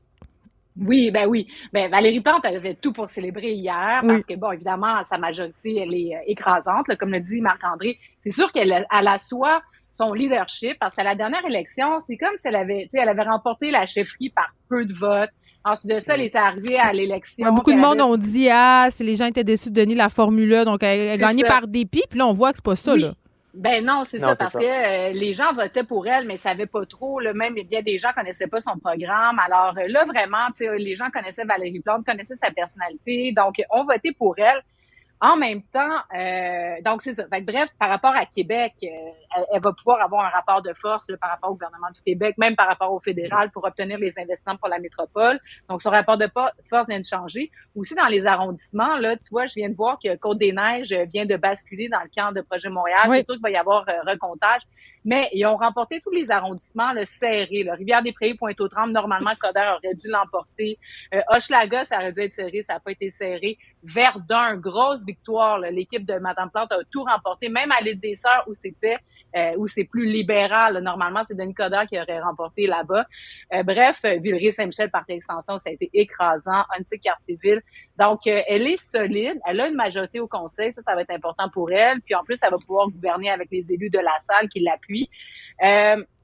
Pour la suite des choses, par contre, moi, pour dans quatre ans, je ne sais pas, parce que le taux d'abstention est très, très important. Puis quand on regarde en termes de vote absolu, elle a eu mm. beaucoup moins de votes qu'à la dernière élection. Donc, euh, normalement, là, si on est comme wow, on tripe sur euh, notre mairesse, sur Valérie Plante, les gens auraient dû euh, augmenter, elle aurait dû augmenter son, son, vote elle l'a pas fait. Mais, mais euh, écrasé totalement. Vendredi, on discutait, oui, on discutait ensemble du fait que peut-être euh, parce que justement la fin de campagne c'était un peu aride, euh, puis ça se passait un peu, euh, tu sais, il y avait certaines tensions là, puis on se disait mon Dieu, les gens, est-ce que ça va se traduire par une absence aux urnes? Parce que moi, ce que j'entendais là, en bon français, de word on the street, là, les gens disaient ah mais là un ou l'autre, on dirait qu'on veut pas, puis on sait pas quoi faire, donc on n'ira pas. Puis c'est pour vrai, je pense que ça explique en grande partie le très très C'est quelque chose comme 33% à Montréal, là? Euh, je pense qu'on est rendu à 36, mais tu as raison, c'est très faible parce que c'est 43 la dernière élection. Et euh, Denis en pandémie, son vote s'est écrasé complètement. Donc, le vote des gens qui étaient pas contents et juste restés à la maison parce qu'ils voulaient pas nécessairement voter non plus pour Madame Plante. Donc, euh, on verra dans quatre ans, mais reste que là, elle a un, beau trois ans, disons ça comme ça, où elle va pouvoir faire. Oui, un beau trois ans, elle a, elle a un beau résultat. Euh, elle va avoir, je pense, les, coups de France à l'hôtel de ville. sais. On parlait, comparativement à M. Marchand du côté de Québec. M. Mm. Marchand, il se retrouve avec 6 élus sur 21. Euh, ce qui va être intéressant de voir aussi à Québec, c'est les 10 élus sur l'équipe Marie-Josée Savard. Eux, qu'est-ce qui se passe avec eux demain matin? Là, parce que là, Marie-Josée Savard n'avait pas de... avait pas goûté, ouais. Fait qu'elle n'est plus là. Fait que ces gens-là, moi, je pense que M. Marchand va se mettre euh, sur le téléphone, d'essayer d'en recruter peut-être quelques-uns euh, où ces gens-là vont être obligés de se partir un nouveau parti. C'est toujours le risque hein, quand ton parti porte le nom du, du, candidat à la mairie et le candidat est défait. Et là, qu'est-ce qui se passe avec le parti? Qu'est-ce qui se passe avec tout ça? Fait que hmm. pour M. Marchand, ça va être un petit peu plus difficile.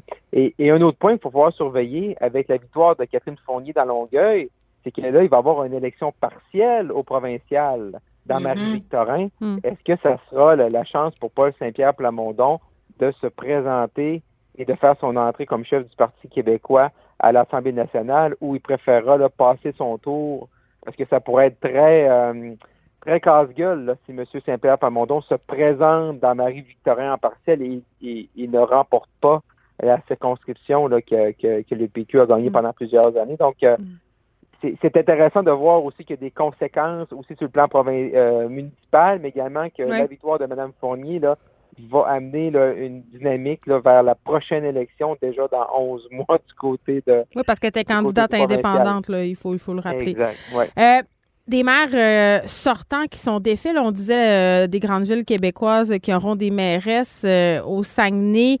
José Néron a perdu à Sherbrooke. On a aussi une mairesse, mais ça, c'est deux maires qui n'ont pas remporté. Là. Oui, effectivement. José Néron, on pensait, hein, Mme Néron à Saguenay ben avait été élue il y a quatre ans. On se disait, ben il y a plusieurs candidats, mais là, c'est ça, tu sais, quand il y, a, quand même un, il y a un fond de, changement dans, les résultats d'hier qu'on n'a pas senti dans l'élection fédérale. Fait que Julie Dufour a rapporté à Saguenay. Fait que ça aussi, c'était. Euh, il y avait des sondages qui étaient très serrés, mais une belle victoire pour Mme Dufour. Donc, ça aussi, là, ça, ça va amener. Euh, euh, ça va amener un aspect nouveau. Du côté de Sherbrooke, c'est une femme qui a remporté. Monsieur Lucie, qui était maire sortant, fini, troisième. Fait que là aussi, là, ça, y a cet élément-là de changement s'est fait sentir.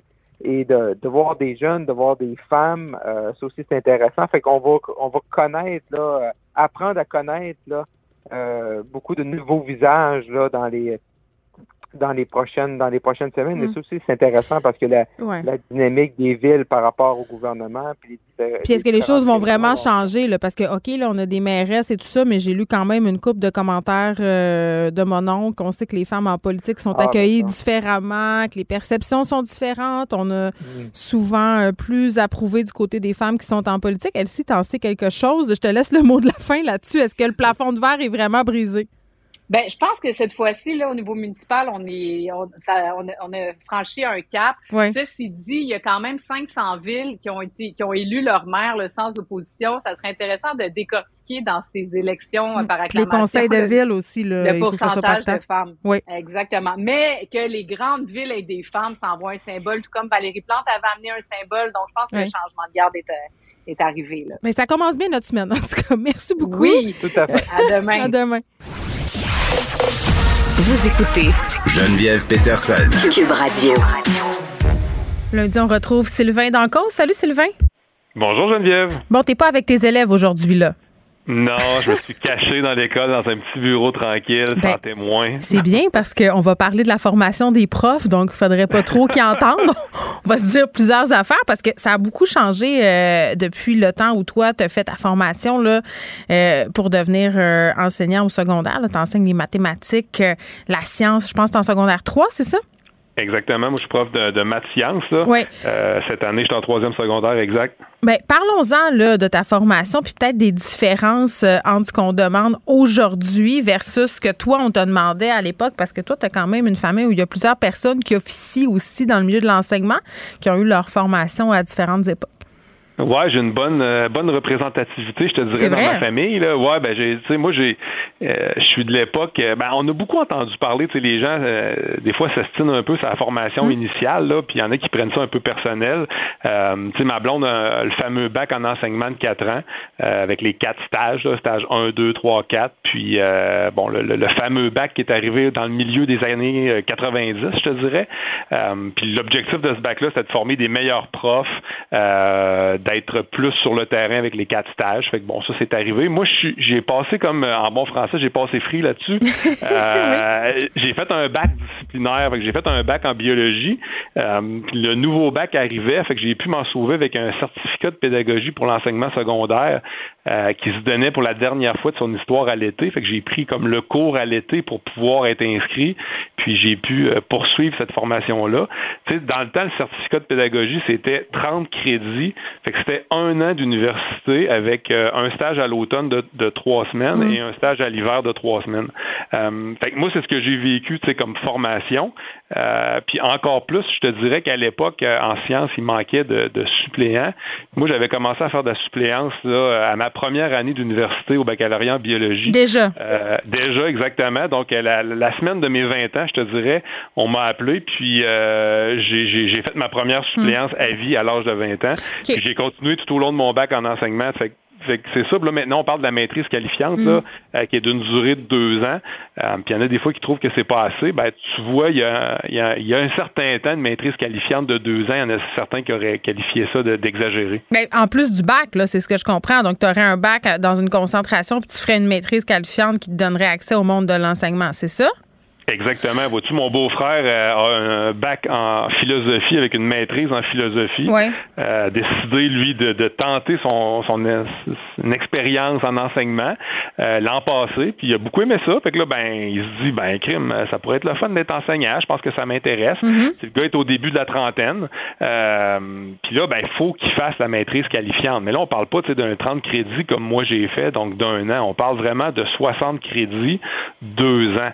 Tu sais, quand tu as déjà un bac disciplinaire quand tu arrives au début de la trentaine. Qu'est-ce que tu apprends pendant deux ans? Parce que là, attends, puis je veux pas, je, je veux pas avoir une vision réductrice de l'enseignement, mais on est en pénurie et tout ça. Puis Benoît Dutrisac et moi, on en parle souvent. C'est une des marottes de Benoît, l'accessibilité au métier d'enseignant. Euh, lui, je pense qu'il est de l'école où il trouve que c'est un peu complexe, c'est-à-dire qu'il y a des gens qui seraient super bons puis qui peuvent pas avoir accès à cause mhm. de tout ça. Puis, mais il y a le côté aussi que souvent on sous-estime c'est quoi être prof. Là. On se dit, ah, tu quelqu'un justement, là, puis moi, je pense que je suis plus, euh, pas de l'école où je sous-estime les profs, mais je me dis, tu sais, toi, je t'écoute parler, là.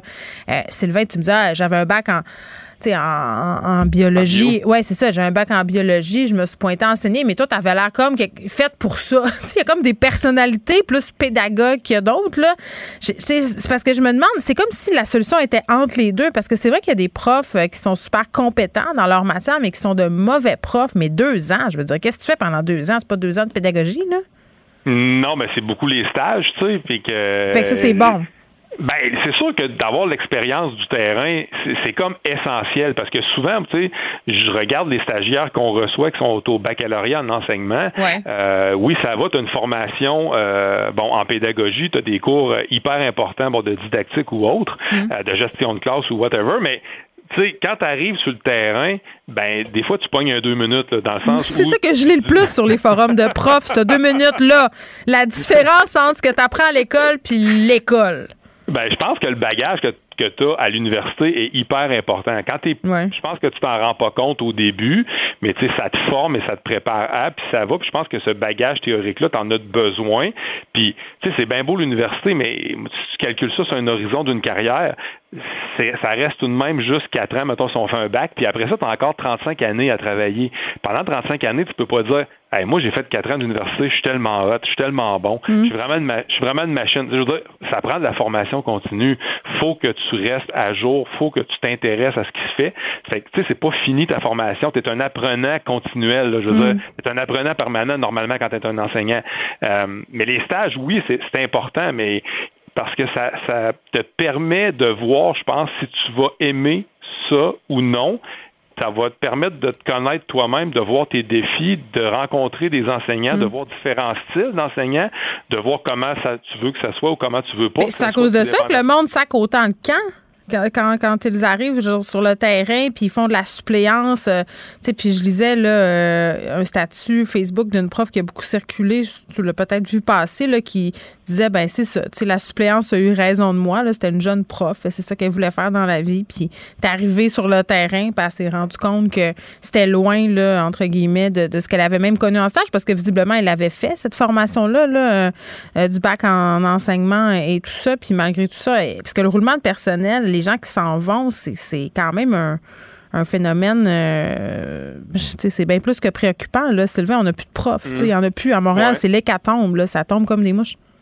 Ben, ce qui je t'écoute parler, puis tu as raison. Être suppléant, euh, c'est pas une tâche qui est facile. Mais non, tu même pas une classe. Il faut tout le temps que tu. Ouais. Ça, ben, t'as raison, ça l'a ben, l'a jamais été dans le sens où, on a déjà parlé ensemble des super pouvoirs du prof. Il y en a un qui c'est l'indispensable lien prof-élève. Comme suppléant, t'arrives, t'en as pas de lien avec tes élèves. Mm. Fait que c'est sûr qu'en partant, tu vas te brûler à faire de la gestion de classe. Mais ce qui est le plus inquiétant, je te dirais, dans tout ça, là, euh, puis moi, ça, me fait capoter, c'est le roulement de personnel, il est à peu près pas documenté. OK. Euh, fait que c'est comme le bonhomme 7 heures, là, on en parle beaucoup, mais on l'a un peu jamais vu. Ben, j'aimerais ça qu'on puisse en parler de façon plus brillante et intelligente pour qu'on puisse agir de façon plus brillante. Bon, mais vas-y, fais donc ça. Ben, parce que, tu sais, euh, si tu regardes ça, là, quand, euh, quand tu regardes les pratiques d'un centre de service scolaire à un autre, on n'a pas vraiment de données. Mm. On connaît pas vraiment les, les, les raisons des, des, départs volontaires. Euh, il n'y a pas vraiment de procédure formelle d'entrevue lorsqu'il y a un départ. Il n'y a pas d'analyse des raisons puis des coûts qui sont reliés au départ. Il n'y a pas de repérage des zones ou des postes qui sont les plus à risque. Il n'y a pas d'analyse de facteurs qui peuvent favoriser la rétention. Fait que, tu sais, on en jase, on en jase, mais on sait pas trop de quoi qu'on jase exactement. Puis moi, j'aimerais ça un jour qu'on m'arrive avec une réponse claire. On est bien gérant d'estrade hein, quand on parle des profs, j'ai l'impression. Oui, ben beaucoup, mais des fois, c'est un peu le désert dans le sens où on n'a pas de données. sais À un moment donné, euh, show me the data, montre-moi les données. ouais, puis, je, veux, puis quand j'aurai les données, je pourrais agir de façon hum. intelligente. c'est comme si on tirait partout, n'importe comment, sans réfléchir. Oui, c'est qu'on dit, il n'y a plus de profs, ça n'a pas de bon sens, tout le monde s'en va, mais OK, mais encore. C'est quoi la suite? Puis, j'ai envie de te demander aussi, au niveau de la formation, c'est une université, la panacée? Parce que c'est un monopole, en ce moment, c'est l'université qui, qui fournit cette, cette ce permis-là de pouvoir enseigner. C'est une ministère de l'Éducation, mais tu comprends ce que je veux dire? Je comprends, oui, très bien, dans le sens où euh, peut-être qu'on en est, on en est rendu aussi à un partenariat entre les centres de services scolaires et les mm. universités. on pose la question, puis je réfléchis tout haut, mais est-ce que est-ce que les universités devraient être les seuls détenteurs d'une autorisation d'enseigner, euh, de fournir euh, des stages ou de les encadrer? Est-ce que les centres de services scolaires pourraient pas prendre certaines parties de ces dossiers-là, euh, favoriser l'insertion professionnelle, favoriser euh, une certaine partie de la formation initiale sur le terrain. Mais quelle euh, partie? le stage, mettons? Ben, ça pourrait être les stages, oui. Peut-être aussi au niveau des non légalement qualifiés, il y a peut-être quelque chose à faire. Je comprends. Mais, mais, tant qu'on on, répondra pas à certaines questions comme, euh, tu sais, dans quel milieu socio-économique les profs quittent-ils? Dans quel hmm. genre, dans quel type de groupe d'élèves? Dans quel réseau est-ce que ça décroche plus les profs au public ou au privé? Est-ce qu'il y a des différences? Est-ce que dans les milieux socio-économiques, est-ce qu'on décroche plus dans certains euh, endroits à Montréal, en région au Québec? Est-ce que c'est différent d'un endroit à l'autre? Dans quel programme? on les a déjà ces chiffres-là. On le sait, là, que dans les milieux socio-économiques difficiles, ça décroche plus. On le sait qu'au privé, ça décroche moins, que c'est tout est plus beau parce qu'il y a de l'argent. On le sait, ça. Mais toi, tu me parles des, élèves, puis oui, on le sait, mais au niveau des profs, moi, je serais curieux d'avoir les chiffres. Ben, je, regarde, ça va être ton, ça va être ta mission. Fouille un peu, puis tu nous reviendras avec ça lundi prochain. Bye, Sylvain. Merci beaucoup de nous avoir parlé. Merci beaucoup. Salut. Bye, bye. Vous écoutez Geneviève Peterson. Cube Radio. Cube Radio. Cube Radio. En direct à LCN. 14h30, c'est le moment d'aller retrouver Geneviève Peterson dans nos studios de Cube Radio. Salut Geneviève. Salut Julie.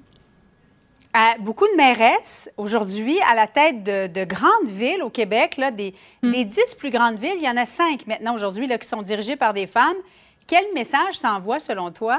Hey, ben, premièrement, euh, je pense que peu importe nos allégeances politiques, là, euh, les nouvelles sont quand même très bonnes parce que le message que ça envoie, c'est qu'on est prêt pour du changement. Et pour vrai, tu sais, moi, hier soir, je me préparais à ma soirée d'élection municipale, Julie, en me disant, bon, tu sais, les élections. Ben, même pas nécessairement, là, tu sais, je me disais, les élections municipales, c'est un peu la même affaire. Tu sais, on dirait que dans notre tête, c'est moins enlevant, puis je comprends pas ça parce que la politique municipale, c'est la politique qui a le plus d'impact dans nos vies au quotidien. Tu sais, donc, je m'assois, je commence à regarder ça, et là, c'est fou, les résultats commencent à tomber et tout ça. Et là, c'était complètement, euh, ben, quand même attendu, mais en quelque part inattendu, parce que clairement, on a plus de femmes qui se sont présentées. On a aussi l'effet Valérie Plante qu'il faut considérer. Là, je pense qu'elle a pavé la voie. Là. On a plusieurs jeunes femmes qui se sont présentées.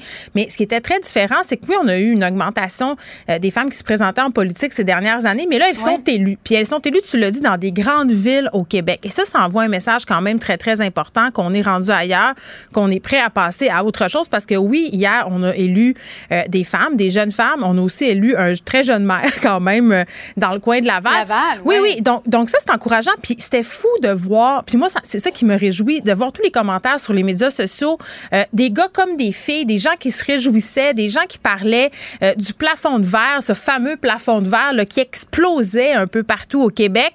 Mm-hmm. Puis, tu sais, ça, c'était le fun. Puis la mairesse Baudin qui a été élue dans le coin de Sherbrooke, j'ai trouvé ça beau ce qu'elle a dit, Julie, quand elle a fait son allocution, là, quand elle a monter. Oui, parce que c'est un sujet qui revient mm-hmm. souvent, euh, le fait que les jeunes femmes, les jeunes filles ont pas de modèle euh, dans certains secteurs. Là, on parle des mathématiques, des sciences, la politique. Puis elle disait, tu sais, regardez là, c'est montrer à nos jeunes femmes, à nos jeunes filles, que, à nos jeunes filles, pardon, que c'est possible, qu'il y en a des modèles. Donc ça, j'ai trouvé ça quand même assez habile de sa part. Puis j'ai trouvé la mairesse Plante habile aussi dans son discours parce que on va pas se cacher la réalité là. On a fait un pas en avant, un pas de géant là. Euh, c'est ce que j'ai envie de dire. Mais on, a encore des croûtes à manger sur le jeu de la perception. Puis ces femmes là qui vont être mairesses de ville, puis tu le sais, euh, le traitement euh, qui est réservé habituellement aux femmes. Mais là, justement, Geneviève, je trouve que tu amènes un point très intéressant parce que bravo, elles ont été élues. Mmh. Mais, comment exercer le leadership au féminin maintenant? Mais ensuite, qu'est-ce qui se passe? plus dur à l'endroit de ces femmes-là? Parce que moi, j'entendais euh, des chroniqueurs dire Valérie Plante, son premier mandat, c'était un accident, dans le fond. Ben oui. Ah, parce que tout le monde ben s'attendait à ce que ce soit Denis Coderre. Est-ce qu'on dit ça aujourd'hui de Bruno Marchand? C'est un accident s'il a été élu? Ben, on dit, non, on dit zéro ça. Non, on dit pas ça. Puis, tu sais, je faisais allusion à la mairesse Plante, justement, à ce double standard, parce qu'il y en a un, hier, dans son discours, elle a dit, je paraphrase, vous voyez, là, ça se peut s'occuper de Montréal avec le sourire, parce qu'on lui reproche souvent ça, hein. on, son petit sourire, puis même on qualifie son petit rire de niaiseuse. C'est pas moi qui dis ça, là, je tiens à le préciser, là, mais c'est des commentaires. C'était un pied de nez à Denis Coderre ben, bien sûr. face à face. Ben quand il a dit arrêtez de rire, là, vous êtes nerveuse quand vous riez. Exactement. Condescendant, euh, je veux dire le gros mot, même patriarcal et, tout ça. Très, très. Puis d'ailleurs, le discours de M. Coderre hier, je l'ai trouvé particulièrement euh, amer, là, disons-le comme ça. Ça manquait beaucoup d'élégance, mais, mais c'est vrai, là, c'est parce qu'on a des femmes au pouvoir, c'est quoi la suite? Tu fais bien de le souligner, là.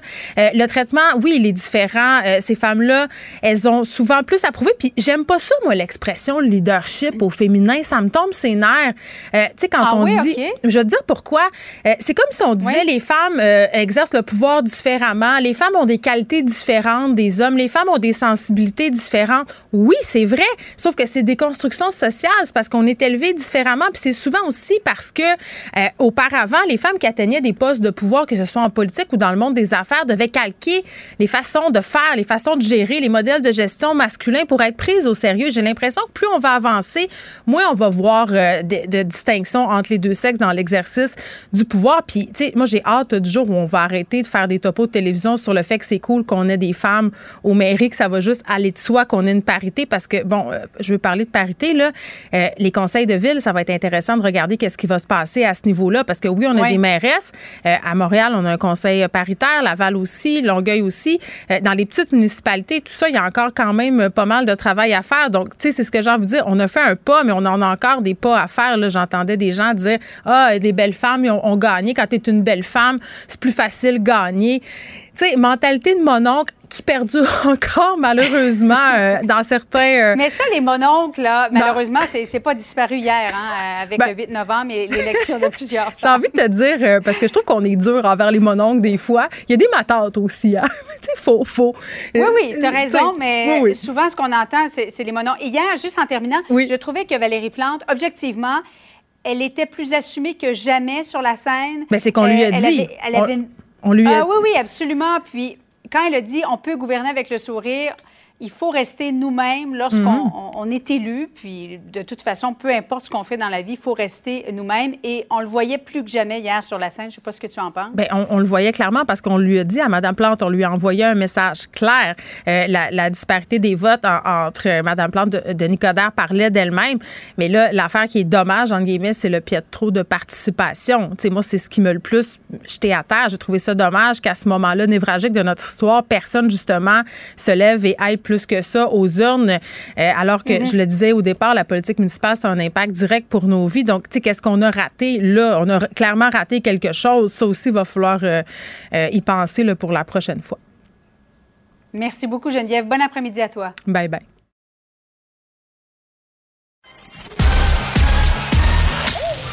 Geneviève Peterson. Elle réécrit le scénario de l'actualité tous les jours. Vous écoutez Geneviève Peterson. Cube Radio. On retrouve Gabriel Caron. Salut Gab. Salut. Bon, tu voulais parler euh, d'un vraiment, euh, je pense, c'est le pire scénario quand tu reviens de vacances, une mauvaise surprise. tu sais, non mais attends, moi j'ai déjà fait un échange de maison puis ça fait longtemps là, dans le temps où c'était pas populaire. Puis je me rappelle sur les sites d'échange de maison, euh, il y avait toutes sortes d'avertissements. Là, il fallait vérifier entre autres que la maison avec laquelle on échangeait existait bel et bien parce qu'il y avait des gens qui se rendaient à destination. Euh, se rendaient compte que bon euh, c'était un canular et que pendant qu'ils voyageaient leur maison se faisait vider à Montréal donc toutes sortes oh de oui puis là oui il y a un pasteur britannique qui a eu euh, une bien mauvaise surprise disons ça comme ça à son retour de vacances ben vraiment, parce que s'il était détendu pendant ses vacances, tout le stress a dû le rattraper quand il est arrivé sur le pas de sa porte parce qu'il est parti. Donc pendant plus, plusieurs semaines, ça s'est passé en Angleterre. Et pendant son absence, sa maison a été vidée et vendue à son insu. Alors, euh, quand il revient de vacances, il se rend compte que, oups, les serrures ont été changées, sa clé ne fonctionne plus. Alors, il sonne pour entrer chez lui et il fait ouvrir la porte par un ouvrier qui est en train de faire des rénaux dans sa maison à lui et qui est comme, qui êtes-vous, monsieur? Qu'est-ce que je peux faire pour vous? Mais comment ça se peut, je veux dire, parce que quand tu vas une maison, il y a toutes sortes de documents légaux? Ben oui, en fait, ce qui s'est passé, c'est que euh, le pasteur s'est fait usurper son identité. Donc, euh, une personne qui est encore inconnue à ce jour, là, il y a une enquête euh, qui est ouverte, mais un inconnu a utilisé son permis de conduire et ses coordonnées bancaires et a réussi à vendre la maison parce que techniquement, là, du point de vue de l'acheteur, la vente, elle est légale. La vente a eu lieu. C'est terrible, c'est un cauchemar. L'acquisition a même été notée et enregistrée dans les registres municipaux. Donc, tout s'est fait correctement. C'est juste que le propriétaire n'était pas au courant.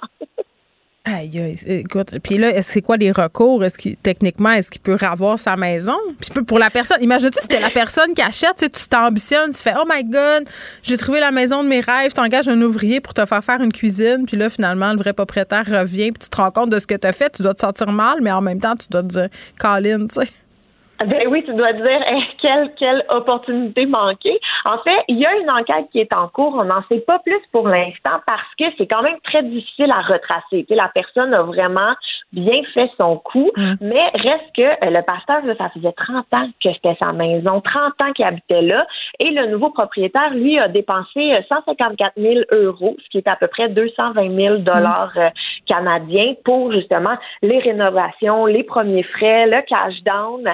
Donc, les deux sont vraiment au pied du mur. On ne sait pas s'ils cohabitent pour l'instant. on ne sait pas qu'est-ce qui se passe. Ben, en même temps, c'est peut-être une solution.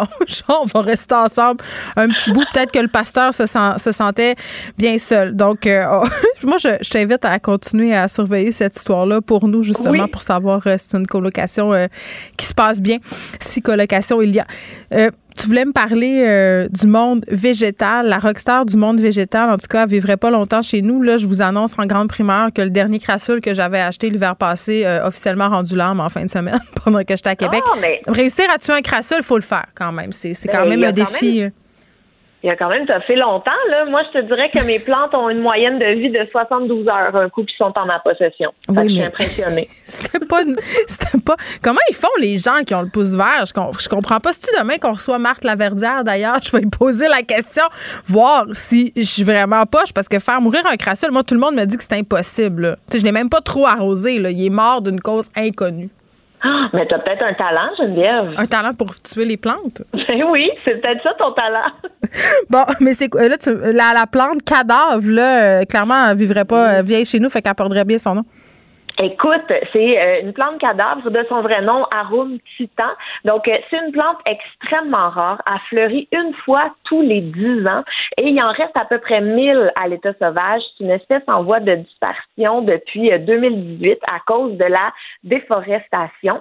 Et au Jardin botanique de San Diego, en Californie, il y en a une qui a fleuri dans les derniers jours et sa floraison dure 48 heures. Écoute, il y a 5000 personnes qui sont garochées au jardin botanique pour aller voir euh, cette fleur-là qui est très impressionnante, hein, qui mesure 3 euh, mètres de haut et qui a l'air, euh, selon les, les, descriptions du directeur de l'affaire, d'un pénis informe géant, en fait. C'est ça. On avait besoin de plus de, de formes phalliques dans l'espace social. Ben écoute, une de plus en, qui mesure 3 mètres de haut en plus, c'est assez imposant. Mais euh, c'est pas pour euh, sa, son pénis informe que cette plante-là impressionne. C'est vraiment à cause de son odeur. Parce que cette plante-là, Geneviève, a pu, a pu, a pu, a pu. En fait, Mais pourquoi on en veut, c'est a pu? Je comprends pas. Écoute, je pense que c'est la rareté. La rareté. super. Un gros pénis qui pue. Mettez-moi ça dans le salon. hey, mais euh, il paraît que l'odeur fait penser à de la chair en décomposition. Hmm, ça me tente encore plus d'en posséder une. Fait qui achète ça à part Marilyn Manson? Ben, écoute, à date, c'est que dans les jardins botaniques qu'on peut voir ça. Et le sentir, surtout.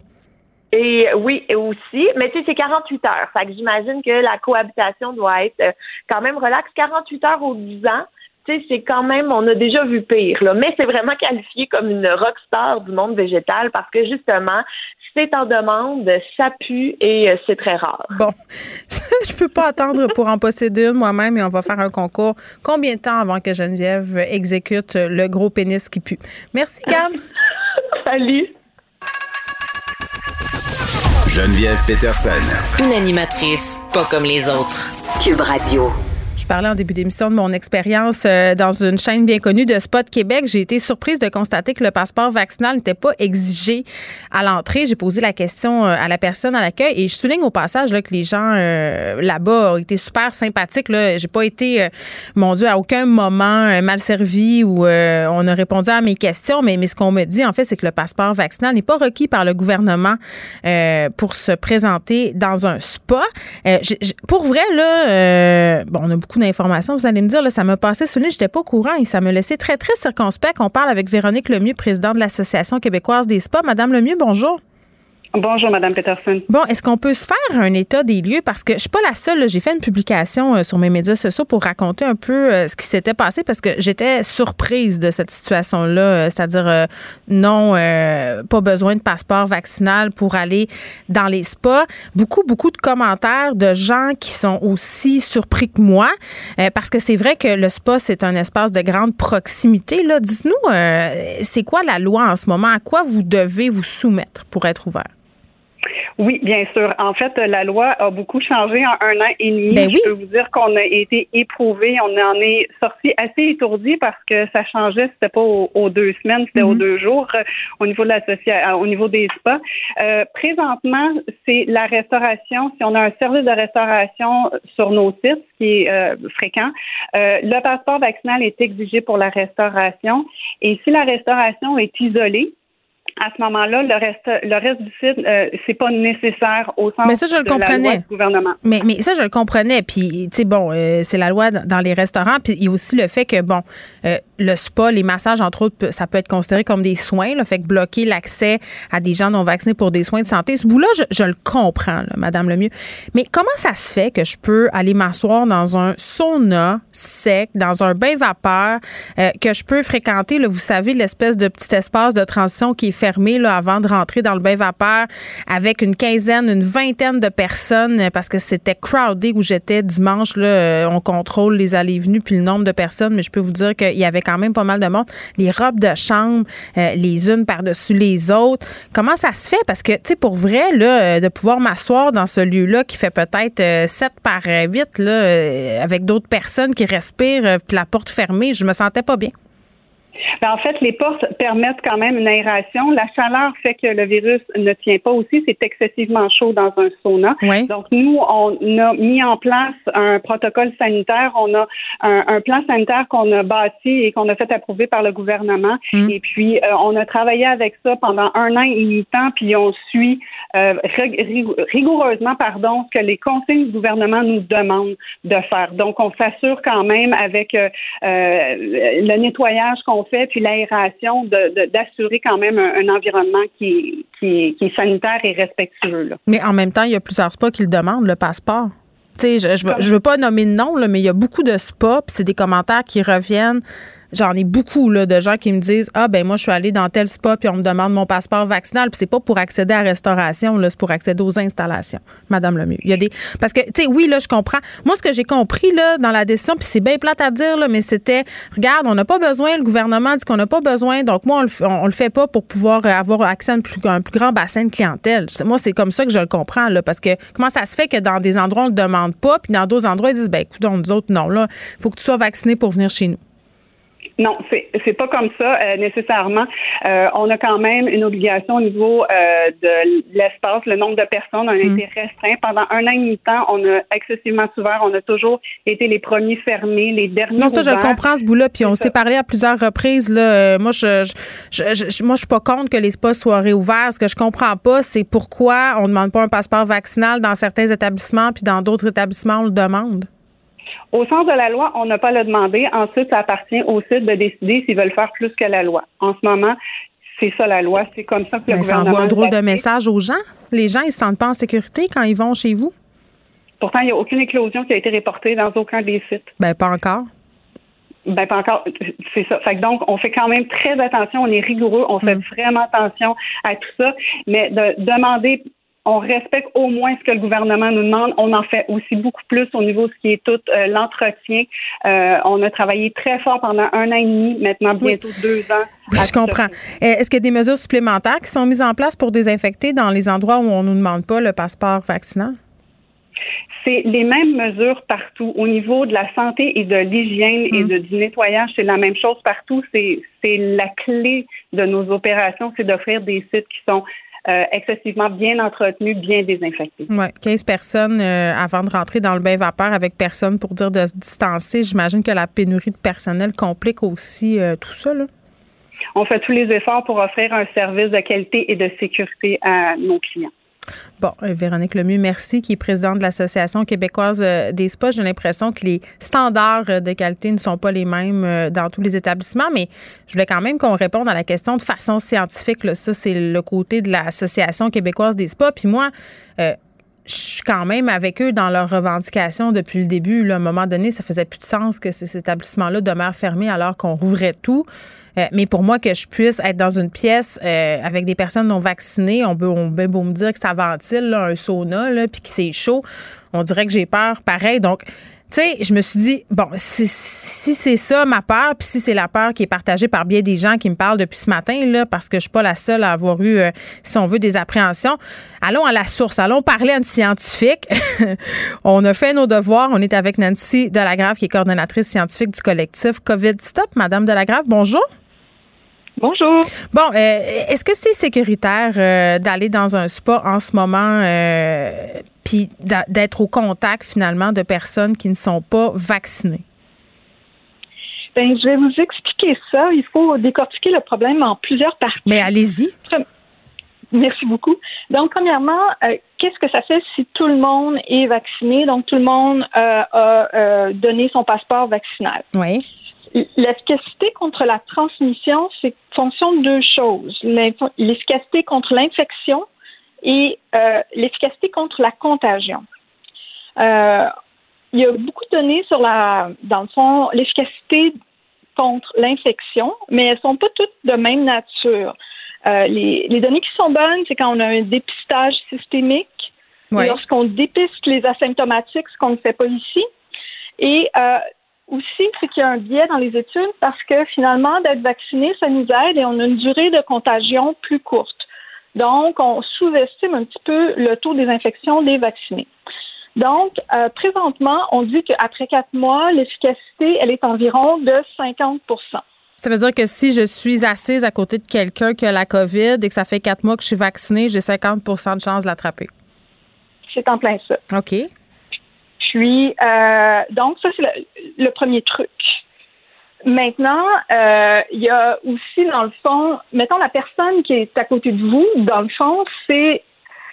Attends, on va revenir en arrière. Oui. C'est sa capacité d'être infectée. Donc, elle, mettons qu'on dit, euh, c'est 50% Mettons que je suis généreuse, je lui donne 60% Ça fait trois mois qu'elle a eu sa deuxième dose. Vous, il y a l'efficacité par rapport à la contagion en étant très, très, très conservateur, je peux dire que c'est environ 65% euh, quand on fait le produit de ces deux choses-là, on arrive à 86% d'efficacité. Donc, c'est pas négligeable. Ça veut dire que sur 100 personnes, si tout le monde est vacciné, il va y en avoir seulement 14 qui vont attraper euh, la COVID. Donc, c'est vraiment un avantage euh, non négligeable. Et euh, je comprends pas, à fait dire, pourquoi le gouvernement n'a pas décidé qu'il allait exiger le passeport vaccinal. C'est une façon d'encourager la vaccination. Ben oui. Puis, c'est aussi, ça protège mieux les gens. Et là, on n'est pas dans une activité comme faire l'épicerie qu'on a absolument besoin pour vivre. Donc, euh, à mon avis, euh, ça aurait été cohérent de l'exiger comme on ben, l'exige pour les restaurants. vous savez quoi? J'ai l'impression que les spas profitent, entre guillemets, d'une lacune euh, des directives là, par rapport au, passeport vaccinal. En ce moment, je comprends pour la partie massage, je le disais tantôt, ça peut être considéré comme un soin de santé. mais de dire que le virus, parce que c'est ça qu'elle me dit, là, Madame Lemieux de l'Association des spas, le virus survit pas bien là, dans un sauna sec, dans un bain vapeur. Ça, est-ce que c'est vrai? Écoutez, euh, j'ai pas des études spécifiques, mais euh, premièrement, il faut vraiment euh, distinguer hmm. euh, ce qui est à l'extérieur de ce qui est à l'intérieur. OK. moi, je suis une grande fan des spas. Puis, à l'extérieur, je pense que on sait que le risque est, est beaucoup j'avais, J'avais pas trop de problèmes avec les installations extérieures. Mon problème, c'était vraiment intérieur quand on attendait, puis les aires de repos qui sont fermées, voire un peu semi-fermées. Oui, c'est ça. Moi, à vrai dire, euh, je me sentirais pas à l'aise d'y aller. Puis, euh, donc, pour un petit peu expliquer comment ça se passe pour le virus, c'est que premièrement, euh, un milieu qui est timide a tendance à, euh, dans le fond, aider le système immunitaire. Donc, on a, on a plein de petits cils, puis on a du mucus dans, dans le fond, dans le larynx mm-hmm. et le nez. Et ça, euh, dans le fond, quand ça, ça bat ces cellules-là, ça fait sortir, dans le fond, le pollen, euh, les virus, tout ça. Donc, ça nous aide. Ça fait en sorte que le virus n'est pas tout de suite en contact avec, dans le fond, le corps. Je comprends. Contrairement quand il est dans les poumons. Hmm. Autre chose, c'est le temps d'une activation du euh, virus. Ça prend combien de temps avant de le tuer? on sait que quand on est entre 40 et 60% d'humidité, c'est là qu'on réussit mieux à le tuer. Donc, quand, ou l'inactiver, ce serait plus juste. Donc, quand c'est sec ou quand c'est très humide, ça l'avantage euh, le virus et on ah. voit ça dans des climats tropicaux. Donc, donc un, bain à manne, c'est très humide. Donc, peut-être que ça pourrait favoriser, mais je n'ai pas d'études euh, spécifiques là-dessus. Vous voyez comment on n'est pas en même place là, par rapport à ce qui vient, qui vient de se dire. Écoutez, là, moi, j'étais assis dans le bain vapeur, puis il y avait quelqu'un qui respirait. Là, il faisait des respirations. Moi, je suis sortie. Je suis partie. J'ai dit là, c'est un peu trop. C'est un peu trop. Je me sens pas. Bon, je ferai pas mon imitation encore. Là. Je vais vous épargner tout ça. Mais, mais tu sais, puis je, me suis dit, c'est moi qui capote? À un moment donné, on se fait peur parce qu'on entend plein d'affaires. Puis il y a des gens qui sont venus m'écrire euh, sur mes médias sociaux. Ben oui, mais si t'es vacciné, pourquoi t'as peur euh, s'il y a une personne pas vaccinée? Mais les gens ont perdu de vue là, que les personnes non vaccinées ont une charge virale beaucoup plus importante, on dirait. Ben, ce qui se passe avec la charge virale des non-vaccinés par rapport aux vaccinés, euh, dans le fond, c'est qu'au début, euh, les vaccinés et les non-vaccinés sont, ont la même charge virale. Mais pendant les deux premiers jours, c'est à peu près pareil. Et c'est important. Mm-hmm. Oui, c'est ça. Mais c'est important parce que dans le fond, la, la, contagion, surtout avec Delta, elle est plus importante dans la phase pré-symptomatique, donc avant les symptômes. Mais après ça, la charge virale, elle diminue plus rapidement quand on est vacciné. Puis, euh, elle, est, plus courte. Donc, euh, pour euh, quelqu'un qui est infecté avec Delta présentement, on a des, fois, pendant 22 jours, la personne, elle est contagieuse. Si la personne, elle est vaccinée, ben, peut-être que ça va être 10 jours. Donc, on vient de, réduire de moitié environ. C'est mêlant Pour de vrai, là, je vous écoute. Puis, tu sais, vous me l'expliquez bien, puis je suis ça à tous les jours et, c'est mêlant. Tu sais, on, sait plus, tu sais, puis je comprends les gens de dire, ah, ben là, regardez, le prendre le vaccin, c'est pas ça avantageux. Regardez, ça diminue. Regardez la charge virale. Euh, c'est l'équivalent. Là, qu'est-ce que vous diriez, là, pour essayer de vulgariser tout ça puis qu'on comprenne, là, par rapport aux activités comme le spa? Est-ce que euh, les spas devraient aller au-devant des consignes du gouvernement puis l'exiger le passeport vaccinal pour les installations comme les bains hammams et les, euh, les installations intérieures? Oui. Euh, et aussi, euh, je dirais même que euh, moi, si j'étais propriétaire d'un spa, ce que je ferais, c'est que peut-être que j'essaierais de il, est possible de détecter le virus dans l'air. Donc, des tests rapides aussi, peut-être? Oui, ben c'est ça, c'est ça qui serait l'idéal. Effectivement, des tests rapides euh, pour tout le monde à l'entrée. Et euh, c'est 15 dollars. Euh, moi, j'en ai j'en ai fait un la semaine dernière. On, s'est rencontré Covid Stop en personne, puis on l'a tous fait. Mm-hmm. Puis euh, moi, ça me dérangerait pas d'aller dans un spa, payer 15 dollars de plus, puis avoir la quiétude d'esprit qu'il n'y mm. avait pas une personne contagieuse. Je pense ben, que c'est vraiment une très bonne solution. Ben, moi, je suis assez d'accord avec vous parce que je suis pas restée aussi longtemps que je l'aurais voulu euh, à cet endroit-là parce qu'à un moment donné, euh, je trouvais que ça avait, ça avait plus de bon sens. Nancy Delagrave, merci, qui est coordonnatrice scientifique du collectif COVID Stop. Je poussais plus loin ma réflexion sur mon expérience au spa en fin de semaine là, de ne pas exiger le passeport vaccinal. J'ai trouvé ça assez particulier. Je pas la seule, d'ailleurs. Vous me racontez beaucoup de témoignages, et un peu partout au Québec, hein, par ailleurs. Là, c'est pas euh, seulement dans la région de Québec. J'ai témoignages sur l'Estrie, dans le coin de Montréal, au Saguenay, dans le coin de Rawdon. Euh, ça semble être vraiment différent sur les établissements qu'on, qu'on fréquente. Mais pourquoi ne pas être prudent quand tu es propriétaire de spa, puis de, faire en sorte que, justement, euh, d'aller plus loin que la consigne gouvernementale. Je pense pas qu'on va manquer de clients. Là. Honnêtement, les gens ont très, très hâte. Il y avait tellement de monde. Hier, ça faisait la file. Il y a des gens qui étaient refusés euh, à la porte parce qu'ils savaient pas qu'il fallait réserver. Euh, donc, si vous voulez rester ouvert et envoyer un message clair là, à vos clients que c'est sécuritaire, ben, demandez le don de passeport vaccinal. Ça va être réglé. Geneviève Peterson. Brillante et éloquente. Elle expose toutes les facettes de l'actualité Léa Mais je veux que tu le saches que ça a un effet. Mathieu Cyr. Ouais, mais ça, c'est vos traditions, ça. La rencontre. Il y a de l'éducation à faire. Faut avouer que je suis pour la démarche. La rencontre Strisky-Cyr. Salut à vous deux. Salut. Mon Dieu, vous avez donc l'air déprimé. Est-ce que vous remettez de votre soirée électorale? C'était pas déprimant pourtant, Léa? Euh, non, c'était un peu déprimant, mais je sais pas, novembre, tout ça, le changement d'heure. Je me plains. Mais bonjour tout le monde, comment allez-vous? Bon, là, ça a plus de bon sens. T'avais l'air sur, sur, le bord euh, d'aller te défenestrer. ben, c'est parce qu'on est lundi, là. Je vous laisse une petite chance euh, de vous ensoleiller le moral. Euh, là, les amateurs de ski ont déjà commencé à y penser. Mathieu, moi, c'est dans mon ancienne vie que je faisais du ski, puis je me rappelle qu'à chaque début de saison, c'était la croix et la bannière. J'attendais la première neige. Mais là, cette saison-ci, ça s'annonce ardu. Là, on a rouvert les centres de ski. Euh, et là, bon, euh, il y a quasiment une pénurie de billets, c'est ce que je comprends?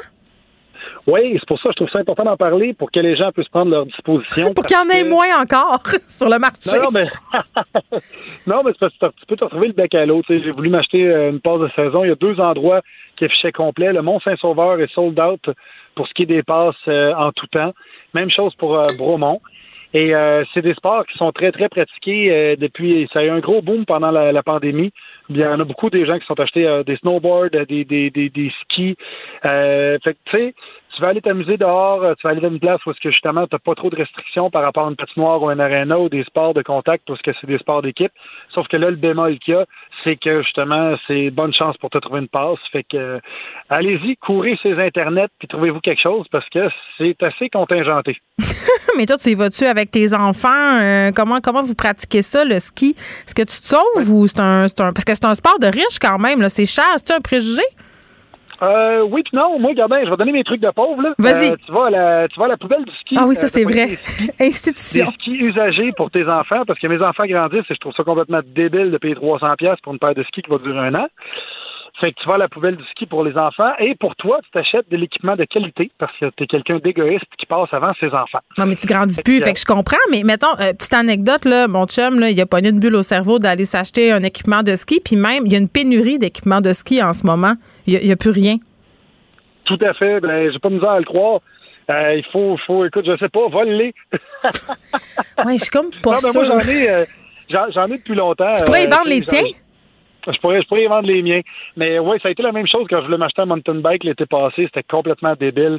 Fait que, il y a du cash à faire là-dedans. S'il y a des, s'il y a des entrepreneurs qui nous écoutent, ben, partez une compagnie de ski au Québec. Moi, je vous encourage. S'il y en a une qui existe, euh, je vais vous en acheter trois paires. Ou ouvrez-vous un, nouveau monde de ski parce que clairement, euh, en ce moment, c'est surachalandé. Moi, je déteste aller faire du ski quand il y a plein, plein, plein, plein, plein de gens. Est-ce que tu sais, parce que euh, tantôt, on parlait des mesures sanitaires dans les spas, on me soulignait là, que par ailleurs, dans les mondes de ski, on va demander le pass sanitaire. Je pense que c'est pour prendre le télésage et, tout ça. C'est quoi, comment ça marche, les mesures sanitaires entourant le ski cet hiver, le petit rappel? Ben, curieusement, le, le 1 mètre de distance n'aura pas être euh, à respecter, évidemment, dans les télésièges, parce que ouais, ben, c'est parce que là... ouais. Ben, c'est ça. sinon, il faut vraiment que tu t'assoies loin de l'autre, puis que tu cantes d'un côté, ça se peut que tu tombes. Mais euh, il y, a, euh, y, a, tu peux avoir soit le masque, sinon tu peux porter le foulard ou le cache-cou. Mais ils ne contrôlent plus le nombre de personnes sur le site. C'est pour ça qu'il manque de billets de saison? Ou c'est juste l'engouement? C'est le contraire. Justement, vu qu'il le contrôle, euh, pour respecter les lois sanitaires, il ne pouvait pas vendre autant de passes que ce voulait parce que justement, Bromont, qui est une, c'est une montagne, ils sont vraiment agressifs euh, dans le bon sens du terme euh, au niveau marketing, Bromont, c'est pour ça qu'ils se sont développés autant. Euh, eux autres, qu'ils ont fait, c'est qu'ils vendaient des passes comme des passes de gym. sais, ça coûtait pas cher, les passes de saison, c'est les moins chers sur le marché. Mais c'est comme au gym, tu y vas trois fois, puis après ça, tu y retournes plus. Fait qu'ils euh, se sont fiés là-dessus, puis ils ont gagné leur pari. Sauf que là, cette année, ils peuvent pas écouler le même nombre de passes qu'ils vendent d'habitude. Fait que voilà, ça a été ça a été sold out dans le temps de le dire. Bon, toi, Léa, t'es une fille qui fait du ski avec ta famille? Ben non, mais je sais skier. J'en ai fait pas mal euh, quand j'étais plus jeune avec mes parents boomers riches, mais moi aussi je faisais ça. Euh, J'ai comme un traumatisme, mais j'étais obligée là. C'était le samedi matin puis le dimanche. C'était comme une religion.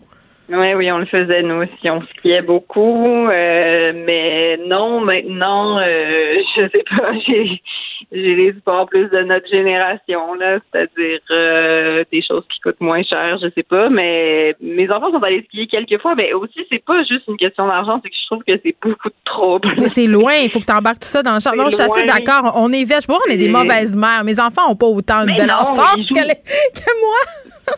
Ben non, mais je sais pas, c'est d'autres choses. On est plus présent aussi avec nos enfants. T'as raison. C'est juste c'est d'autres choses. C'était le ski peut-être. Euh, c'était le ski de la culpabilité peut-être qu'on faisait. Ça oui, oui. Présent pour laver la vaisselle ou faire du ski, c'est pas pareil là. T'as raison. Non, mais moi, moi j'aime beaucoup, cela dit, prendre des vacances devant des monts de ski, juste pour me rappeler à quel point je suis bien de pas être en train d'en faire. Tu vois, comme ça, je vois la montagne de ma chambre. Oui, toi, t'es euh, es juste. Euh, oui, oui, c'est ça. Tu, tu fais du, du, ski de chalet, comme, comme on appelle. Moi, ça m'avait fait rire. Quand j'étais quand j'étais étudiante à l'UQAM, je travaillais dans un restaurant séchouanais, OK, à un moment donné, en face de l'hôpital Notre-Dame. Ça s'appelait Les Épices de Séchouane, puis j'en parle parce que c'est fermé aujourd'hui. Et mes, mes patrons étaient vraiment. Tu sais, j'étais devenue amie avec cette famille-là. Euh, C'était nullement des Chinois, by the way, qui avaient les épices de Sichuan. C'était des Vietnamiens. Et euh, je me rappelle, la, la m'avait dit Oh, on a loué euh, un chalet à Mont-Tremblant. C'était pour les vacances de Noël à fermer le resto. J'ai dit Ah, mais c'est cool, vous allez faire du ski. Puis elle était là Ben non, on fera pas de ski. Puis je comprenais pas, mais elle, elle, voulait pas faire de ski parce qu'elle avait peur de tomber puis de devoir fermer son restaurant. Et je me rappelle qu'à l'époque, non, mais c'était une anecdote vraiment qui m'avait fait réfléchir sur. Ben, c'est un peu spécial, là, tu sais. Ben non, mais non, mais attends, t'as le feeling du ski comme Léa dit. Tu t'en vas faire ton chalet de ski, tu vois les gens, mais t'as pas l'odieux de, de prendre leur monte pente, d'attendre, puis de, risquer de te péter à la fiole. Parce que moi, je me suis cassé des membres quand même en faisant, en faisant du ski. Euh, Léa, tu voulais me parler euh, d'une histoire. C'est une belle histoire des, voleurs qui ont ramené euh, ce qu'ils avaient volé à une famille? Ben c'est ça, je voulais parler de la fois où il y a eu à peu près une bonne nouvelle. Euh, il y a eu un cambriolage à Sainte-Catherine sur la rive euh, des voleurs qui sont rentrés dans une maison par effraction. Puis les deux seules choses qu'ils ont pris, c'est des boîtes. Puis j'imagine qu'ils pensaient qu'il y avait des bijoux dedans. Mais c'est assez triste parce qu'il y avait des souvenirs euh, de la fille de, de, du couple qui habitait là, qui est décédée mm. dans un accident de voiture en 2011, donc il y a 10 ans. Et tout ce qui tout ce qui leur restait de leur fille était dans cette boîte là, donc des souvenirs très, très précieux pour eux. Et les cambrioleurs étaient partis avec ça, donc ça a fait le tour des médias sociaux. Et finalement, euh, il y a un faux compte Facebook qui a écrit à la famille pour dire euh, j'ai parlé à la personne et vous allez retrouver vos euh, les souvenirs de votre fille. Et effectivement, ce soir-là, ils sont sortis et sur leur terrain, sous un arbre, ils avaient retrouvé ces fameux souvenirs. Alors, quand même, la morale de l'histoire, c'est ne cambriolez pas chez les gens. Mais au moins, si après vous avez quand même un, un mini état de conscience et que finalement vous êtes peut-être peut-être un peu une bonne personne, merci de rapporter les choses que vous cambriolez. C'était des, c'était des, c'était des voleurs avec une conscience? Ben, ça a l'air, il y avait comme, je sais pas, il y avait du Arsène Lupin quelque part dans leur gène, mais euh, au moins cette famille euh, est très éprouvée déjà, a pu retrouver les souvenirs de leur fille. Bon, c'est une histoire euh, un peu triste, mais qui se termine quand même un peu bien. Léa Mathieu, merci beaucoup. Merci, à demain. bye. Geneviève Peterson. Elle est aussi passionnée quand elle parle de religion que de littérature. Elle saisit tous les enjeux et en parle ouvertement. Vous écoutez Geneviève Peterson. Culture et société.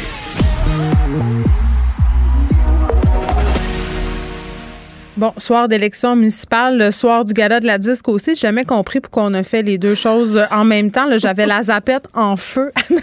Salut. Elle avait la zapette en feu, mesdames et messieurs. Ben, c'est même pas vrai. Je mens tellement. J'ai zéro télé. J'ai écouté tout ça sur mon ordi, mais je trouvais ça plus beau de dire zapette en feu. J'avais la page en folie. Mais toi, t'as suivi ça. T'as tout suivi ça pour nous, donc. J'ai suivi ça hier. J'avais réellement la zapette en feu. Je te vois cette expression.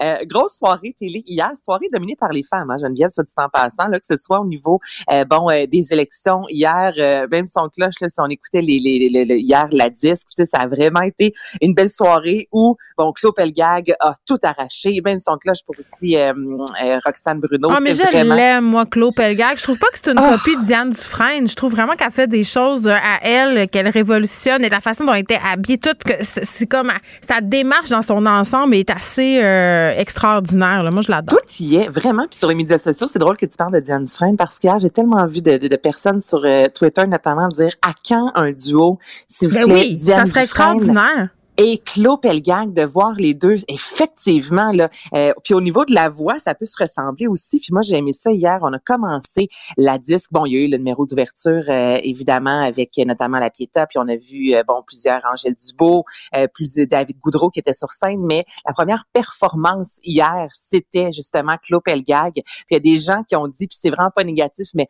oh wow la disque cette année essaye pas d'avoir des codes d'écoute. La disque veut vraiment mettre nos artistes de l'avant parce que tu sais Claude Pelgag. Mm. Écoute, là, juste hier, on parle quand même de six trophées dans des catégories dites artistiques. Elle a à côté mm. littéralement Céline Dion. Et Mais elle a pas eu, elle a pas eu la chanson de l'année. C'est moi qui je suis dans. Ça, c'est Roxane Bruno hier qui est Il y a des gens qui comprenaient pas. Ben, c'est parce que en même temps, la chanson de l'année, on parle de chansons populaires. C'est des radios commerciales. OK, c'est ça. Claude Pelgag, faut le faire, là, Geneviève.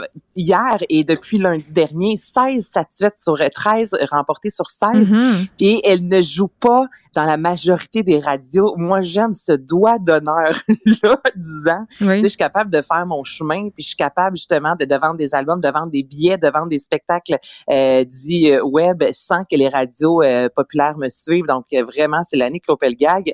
Et je veux te parler, évidemment, de Louis-José Houd, ah, son discours d'ouverture? Son discours d'ouverture. Attends, moi je l'ai raté, euh, je l'ai raté en, temps réel parce que je te dis, là, je suivais les, élections, mais tu me l'as envoyé puis je l'ai écouté un petit bout. Je trouvais ça très drôle. J'ai beaucoup ri. J'ai moi beaucoup ri moi aussi. C'était très drôle.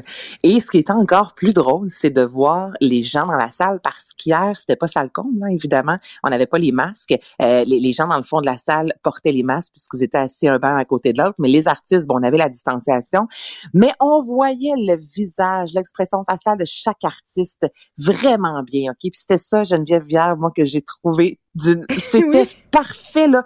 Parce que dans mon salon moi je pouvais rire tu comprends là? On s'en fout là que je puisse n'importe quelle blague la bouche ouverte ah ouais j'avais du fun. Mais là les artistes assis dans la salle on est revenu notamment sur euh, Alex Nevsky montrant une photo de lui avec euh, la, queue de sirène là une, photo que, que, sa fille en fait euh, que, que, Vanessa Pilon avait déjà dit qu'elle avait acheté durant la période pour pour avoir du plaisir tu sais les queues de sirène là tu sais quand je pense c'est comme un sleeping bag. oui oui oui oui.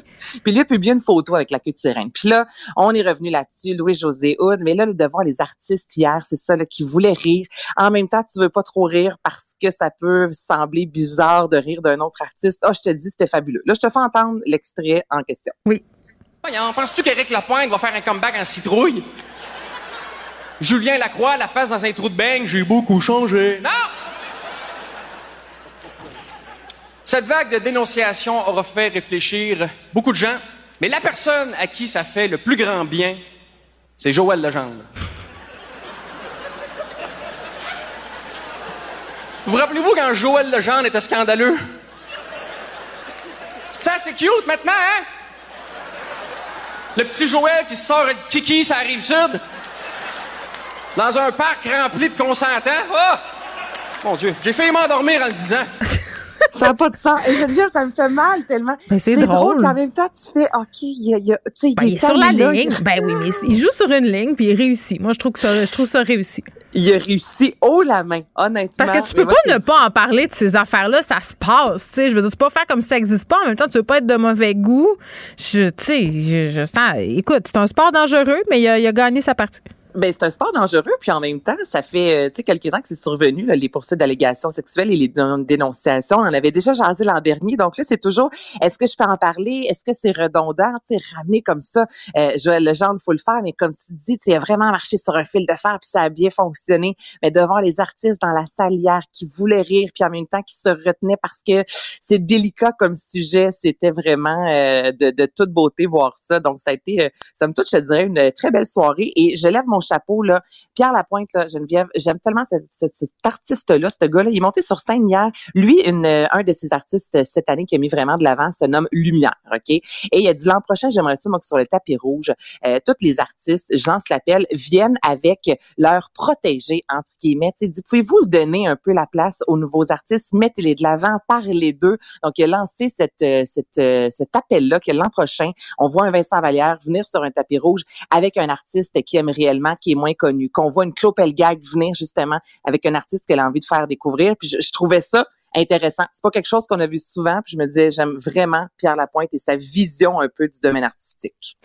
Oui, bon, moi j'ai pas, euh, j'ai pas tout suivi. Est-ce que euh, non, mais c'est parce que on dirait que je, on dirait que je vais te poser la question sur les tenues, mais, mais je vais laisser faire euh, parce que bon, j'ai déjà parlé de celle-là de Claude Pelgard. Est-ce qu'on a le temps de faire un petit mot sur en une, hein, Ben non, mais je dirais, je vais pas demander c'était qui la mieux habillée, ça dépend des goûts. C'était qui le mieux habillé, ça dépend des goûts. Est-ce que les gens s'étaient forcés parce que c'était un gala pandémique, on voit. Les gens s'étaient forcés. Ah en général, en général. C'est ce que je te dirais. Mais ouais, c'est ça. Il n'y a, a, pas eu de... Moi, j'ai trouvé que les gens étaient chics, mais encore là, faut-il être chic maintenant? Roxane Bruno est habillée en jeans avec un chandail noir. Est-ce qu'on a le droit? Je pense que oui. Parce que des gens qui ont écrit des chroniques là-dessus? En tout cas, on va attendre. C'est peut-être encore, euh, c'est peut-être encore trop frais. Je pense qu'on a beaucoup capoté sur la langue euh, des gens qui gagnaient les discours euh, et tout ça. Bon, c'est peut-être demain qu'on va s'y attarder. Moi, j'ai trouvé tout ça fantastique et merveilleux, Anaïs. Merci beaucoup. On se reparle demain. Je m'en vais écouter du Clos Pelgag dans mon char. À demain. À vous, les auditeurs. Merci à toute l'équipe. On se retrouve à 13h. Cube Radio.